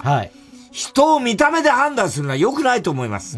田中さん、これってムカつきますよね。これはムカつきますよ。もうこれもうほとんど同じ体験してますからね、僕も。相当なんだろうね。そう。PS、若く見られることは羨ましいという方もいますが、医師になってからは患者さんに、あなた若そうだけど大丈夫とか、やったことあるのなどと聞かれることも多く、それはやだね。不安にさせるばかりで、得したことなんてありません。でもよっぽど童顔っていうか若く見られるんだよね。童顔チビであるがゆえに、社会からも家族からも虐げられている田中さん。いや、俺かい。あんたがそうなのかと思って同情しようとしたら。僕も田中さんのような辛い人生が待っているのでしょうか。強く生きる秘訣を教えてください。いや、だからお医者さんだよ。お医者さんでしょ。まあ確かにお医者さん舐められるかもね。そうなのかな、頼りないとかそういう、ね、やっぱ見た目で患者って判断するじゃないですか。そうね。それはあるかもしれないね。まあでも優しそうっていうのはあるかもしれないね。ただその、プールの監視員も、大学生かもしれないと思ってたんでしょ？だとしても僕はないでしょ。それはないよね、確かにね。バカにしてるよね。よくないよね、この態度自体がね。あとだからそのプールの関心ってわかんないけど、そのプールがどういうプールかわかんないけど、もう日頃やっぱりそう若い子、子供たちがすごく多いとこで、もう大体僕みたいな感じが多い。子供プールみたいな、ね。そうそうそう、そういうとこで。じゃあ泳いでる方が変だろって話になっちゃうね。まあね。うん。すんごい腰までしかなかったね。俺もパチンコ屋で僕って言われたからね。そうだね。あの時はもう24号だっけ？いや、28。8か。28の時に、エコタのパチンコ屋で、パチンコを打って、バイト先の後輩と打ってたら、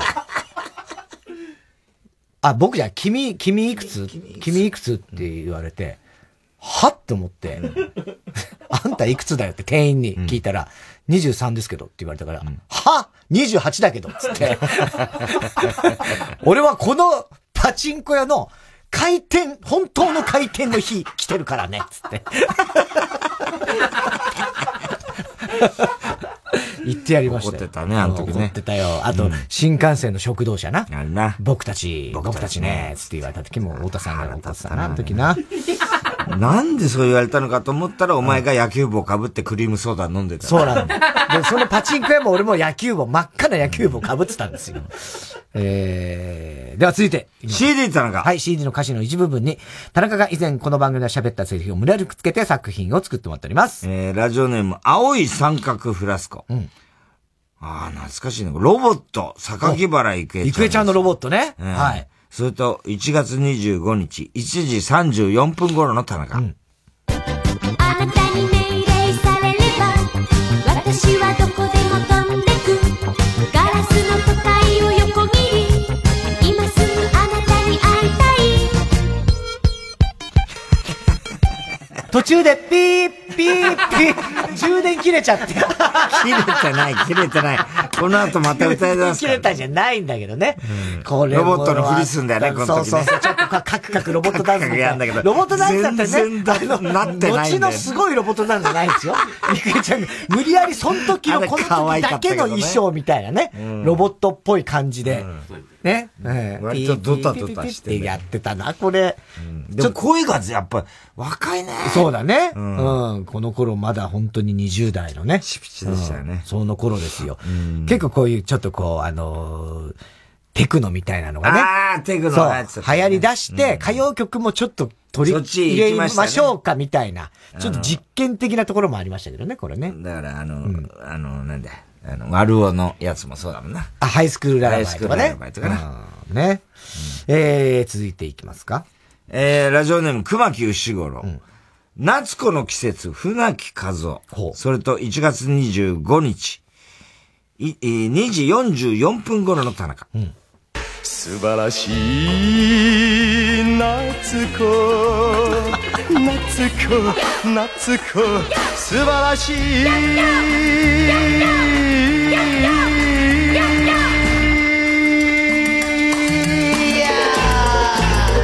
いいや、伸ばしすぎなんだよ。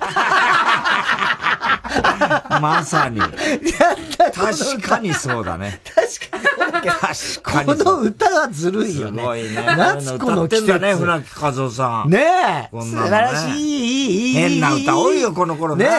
後ろで、ねえ、みたいな。あれは、なんつってんだかわかんないしな。これちょっとテープ入りしましょう。はい。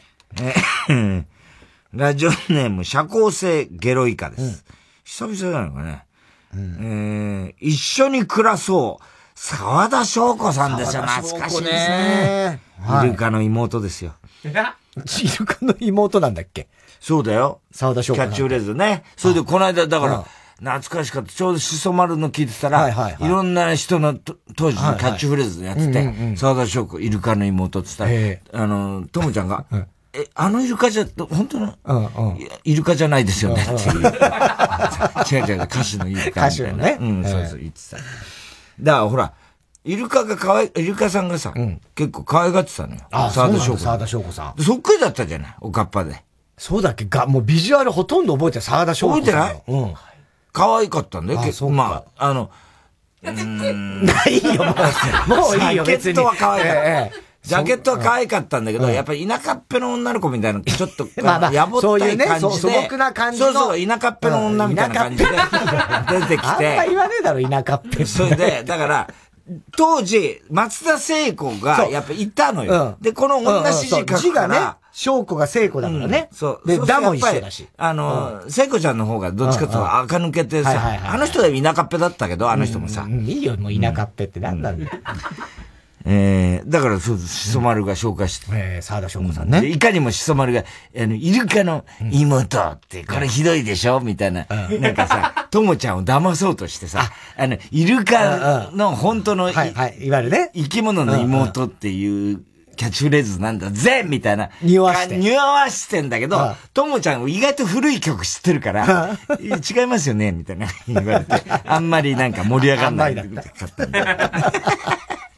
それと1月25日、1時30分頃の田中。忙しいあなたが早く帰ってくるように、愛情たっぷりの手料理、幸せのスパイス。大量の唾入ったやつでしょ。全然ダメだな。最悪でしょ、それ。最悪だな、ねえ。いい感じの曲だけどね。うん、まだやってますよね、多分。沢田翔子さんって活動。やってないか、もう。どうなんだろうね。この間、谷山ひろ子さんは、なんか久々に、なんていうかなんかやったのかな。谷山ひろ子さん。谷山ひろ子さん。猫の森。猫の森ネットでお送りいたします。ああ、野菜のオールナイト日本ね、木曜日2部とかじゃなくて。木曜日2部でした。だよね。谷山ひろ子さん。たけしさん散々バカにしてました。谷山何がね、この森ネットだね。言ってました。読まれたら初採用、大学生ネーム、抜き坂46。あんまり、あんまり好ましくないよね。できればね、好ましくないね。抜き坂はね。うん、大阪ラプソディ出ました。うん、海原千里マリサイ先生です。はい、それと、1月25。2時10分頃の田中。はい。あの人もこの人も想像のある今宵の街、どこへ行く二人連れ、御堂筋は恋の道、映画を見ましょうか、それともこのまま道頓堀は行きましょうか、七色のネオンさえ甘い夢を歌ってる、宵闇の大阪は二人連れ恋の街。可愛いんだけどね、いつからああいうこう怖い対象みたいな感じになっちゃったかな。殿堂入り。フルで聞かすじゃねえかよ。完全にフルで聞かして。しかし、うまいね。うまいよ。なんだろうね。うまい。すごいね。ね。まあ、上沼さんで当然もね、あれも、でも若い人わかんないかもしれないけどね。はい。上沼恵美子さんですからね。ね、可愛らしかったですよね。本当にね。いやいやいやいや。僕は子供心に別に可愛いとは思ってなかったです。春安子恵子の恵子さんは可愛いとは思ってましたけど。ああ、はあ、はあ。海原千里マリ可愛いとまでは思ってなかった。そうですか。うん。可愛いと思ってました、ね。思ってましたよ。あ、そう。うん。よく見てましたもん。見てましたよ、僕も。よく見てましたよ。なんていうタイトルだか忘れましたけど、滑り台の上みたいのに、みんな乗ってて落ちるみたいな。あったね、そう、クイズ番組でしょ？で、手袋してて、滑るんだよ。で、風船が下にあって。風船下にあったよ。うん。それってなんだっけ？ダイビングクイズ。ダイビングクイズ。それって海原千里マリ関係ないか。わかんない。なんだっけ、あ、でもそれもあったよね。懐かしいね。うん。え、そうじゃないの？いや、だから、俺も、もう今、ちょっとごっちゃになって、それと一緒なの、その風船は確かに。何その、不愉快そうな顔するの。お前が今言って、混乱を招いたのに、俺が一生懸命説明したら、いや、だから、とかって。不愉快そうな顔する権利ないよ。そう、ないよ、本当に。だから、思い出さないことに対して、不愉快な気持ちにはなりましたけど、うん。ただお前が余計なこと言って、わかんなくなっちゃったじゃんっていうのが、ちょっと出ちゃったんだね。きっとね。多分ね。何ですか、良かれと思ってしかないですよ、今のなんか。本当に。そうでしょうね。それはね。うん、ご先祖ネーム、勝俣伊左衛門。うん。頑張れ、高橋。うん、高橋。頑張れ、高橋。なんか、はい、なんとなく、うん。爆風スランプですね。はいはい。それと3回入ります。1月25日、1時25分頃の田中。はい。頑張れ、頑張れ、頑張れ、高橋。小田。小田。頑張れ、頑張れ、頑張れ、若林。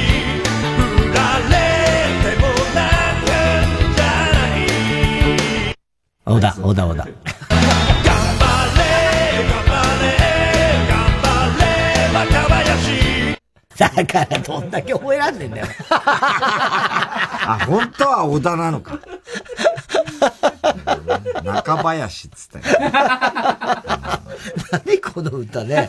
これは高橋さんはこの歌知ってました？知らなかった。もうそうなんだ。郵便番号 107-8066 TBS ラジオ火曜ジャンク爆笑問題カーボーイ。メールアドレスは爆笑アットマーク tbs.co.jp。住所氏名も忘れなく。怒りんぼ田中裕二。そしてどの曲のどの部分にいつのどの田中のセリフをくっつけているかを書いて送ってください。CD 田中のコーナーまでおはぎメールを待ちしております。火曜ジャンク爆笑問題カーボーイ。チョップアップチョップアップ育毛剤、薄毛に悩む地球人たちを諦めるな。育毛と発毛促進効果のある有効成分を独自監修で配合。ウェブ売上 No.1 育毛剤、育毛の知恵、チョップアップ。 TBS ラジオ主催、みんなで作る復興コンサート2022、サポーテッドバイ日立物流。仙台フィルと中村雅俊が夢の共演。3月6日日曜日、宮城県名取市文化会館で開催。チケット販売中。詳しくは TBS ラジオイベントページをチェック。毎週金曜夜12時からのマイナビラフターナイトでは、今注目の若手芸人を紹介しています。ゴジラとメカゴジラだよ。バカダブルパチンコ。マイナビラフターナイトは毎週金曜夜12時から。TBS ラジオジャンク。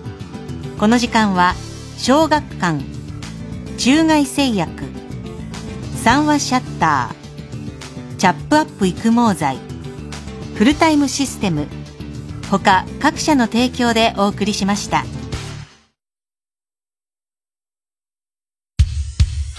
曜ジャンク爆笑問題カーボーイ。今週の賞の発表です。今日は CD 田中からですね、読まれたら初採用、大学生ネーム、抜き坂47ですね。はい、大阪ラプソディ、うなばら千里マリをワンコーラスでフルで聴かせてもらえたという。フルで聴かせたことじゃないですけどね。はい。番組特製のクライファイルを差し上げます。では、最後のコーナーです。カーボーイオーナーソでー溺れたエビさんのバカの散歩です。今週のカーボーイの放送哲学的予想してもらっております。なんで今そう言ったの。大穴の予想限定でね。はい、行きましょう。広島RCC河村ちゃんなんですけども、はい、去年の出来事で、去年一番ダメージが大きかった出来事は何でしょう。街を歩いていたら、ファンらしき人がバーって寄ってきて、中根さんですよねって言われた。なるほど。それは別に、もうしょっちゅうみたいですよ。しょっちゅうですか。なんだろう、ね、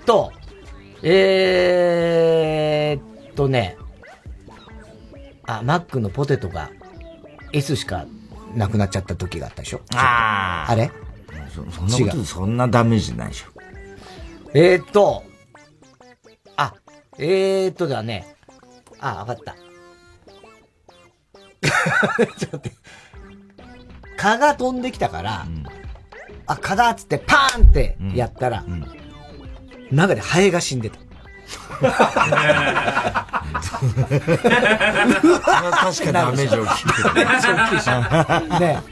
蚊だと思ったら、うん、その大きさが全然わかんなかった。うん。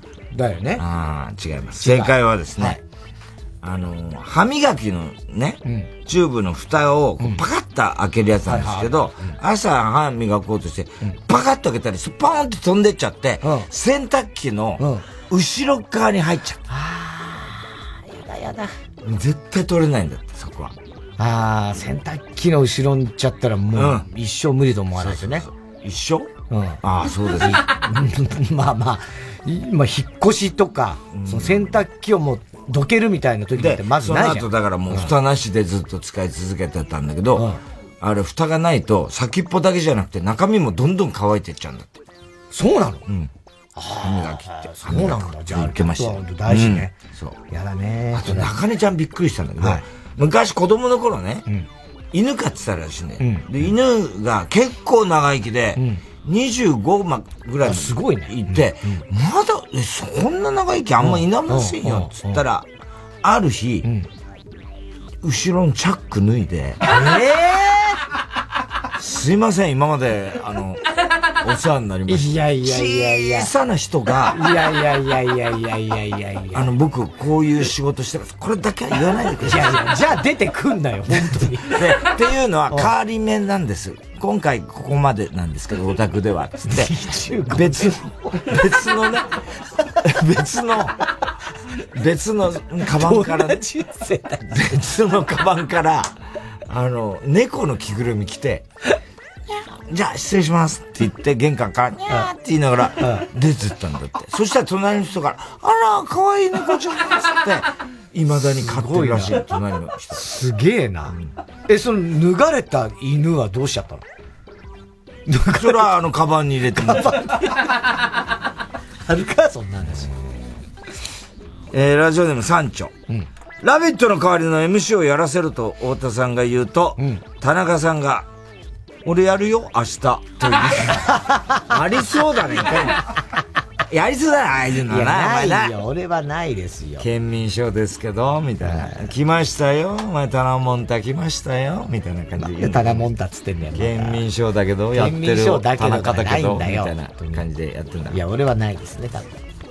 東北自動車道。うん今週木曜日が節分であることから、うん、早いね、うん。太田さんがスタジオに豆をまいたところ、うん、TBS ラジオの清掃員にめちゃめちゃ怒られてしまい、うん、太田さんが豆をまいたら鬼が来たと泣きべそをかく。泣きべそをかく。ストレンジラブ、うん。コロナの影響で爆笑問題の二人とも自宅からメタバースで収録。メタバースね、もうここ。ブレイクダンスしちゃったりね。サンジャポでもやりまして、日曜サンデーもやったけど。いまいちよくわかんなかったけどね。ラジオネーム大体和音。太田さんが家に帰ると、晩酌しているガチャピンムックの二人がいて。いや、本当にどういう状況？確かにね、太田さんが家に帰ると意外な客人が来てるみたいな話をね。ありえないことはないね。まあ、ガチャピンムックはまあないよね。ポンキのスタッフ経由で社長が何かであって、で、大阪さんとかが家で飲んでる。いいんだよ、中の人の話がいいんだよ。まだやってんのかな、もう。いや、もうやってない。あの人、着ぐるみ会社のアクターズ、何スーツアクタープロダクションの社長になる。社長。大阪さん。社長なの。今。スーツアクターのプロダクションの社長。そうだよね。元ガチャピン。あんだけガチャピンやってる社長ぐらいなんなきゃね。そうです。いつか怒られるな。ガチャピン現役だからね。ということでね。田中アニメを知らない次回のお題。僕らのというね、嘘のあらすじを待ちしております。すべてのあす郵便番号 107-8066 TBS ラジオ火曜ジャンク爆笑問題カーボーイ、メールは爆笑@tbs.co.jp です。太田さん、明日は明日は水曜ヤングジャンク山里くんなろてめえの鼻の荒いなお前豆を500個詰めてやるからなお前いいんだなそれでも返事がないってことはいいんだな返事しようがねえだろ山里龍馬の不毛な議論です誰だよ山里龍馬っていうああもうすぐ北京オリンピックだよねすごいね日本金メダルいくつ取れんだろうね北京オリンピック北京オリンピックお前北京ダック食いたいんだろ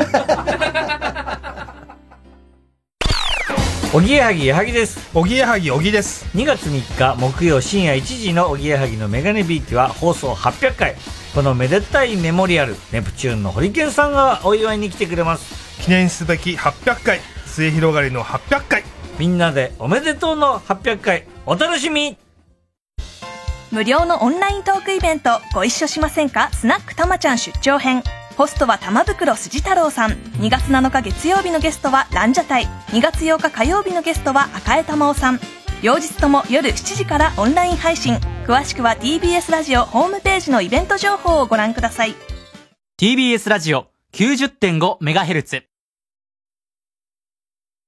月曜夜9時30分より放送中かまいたちのヘイタクシー番組グッズは絶賛発売中3時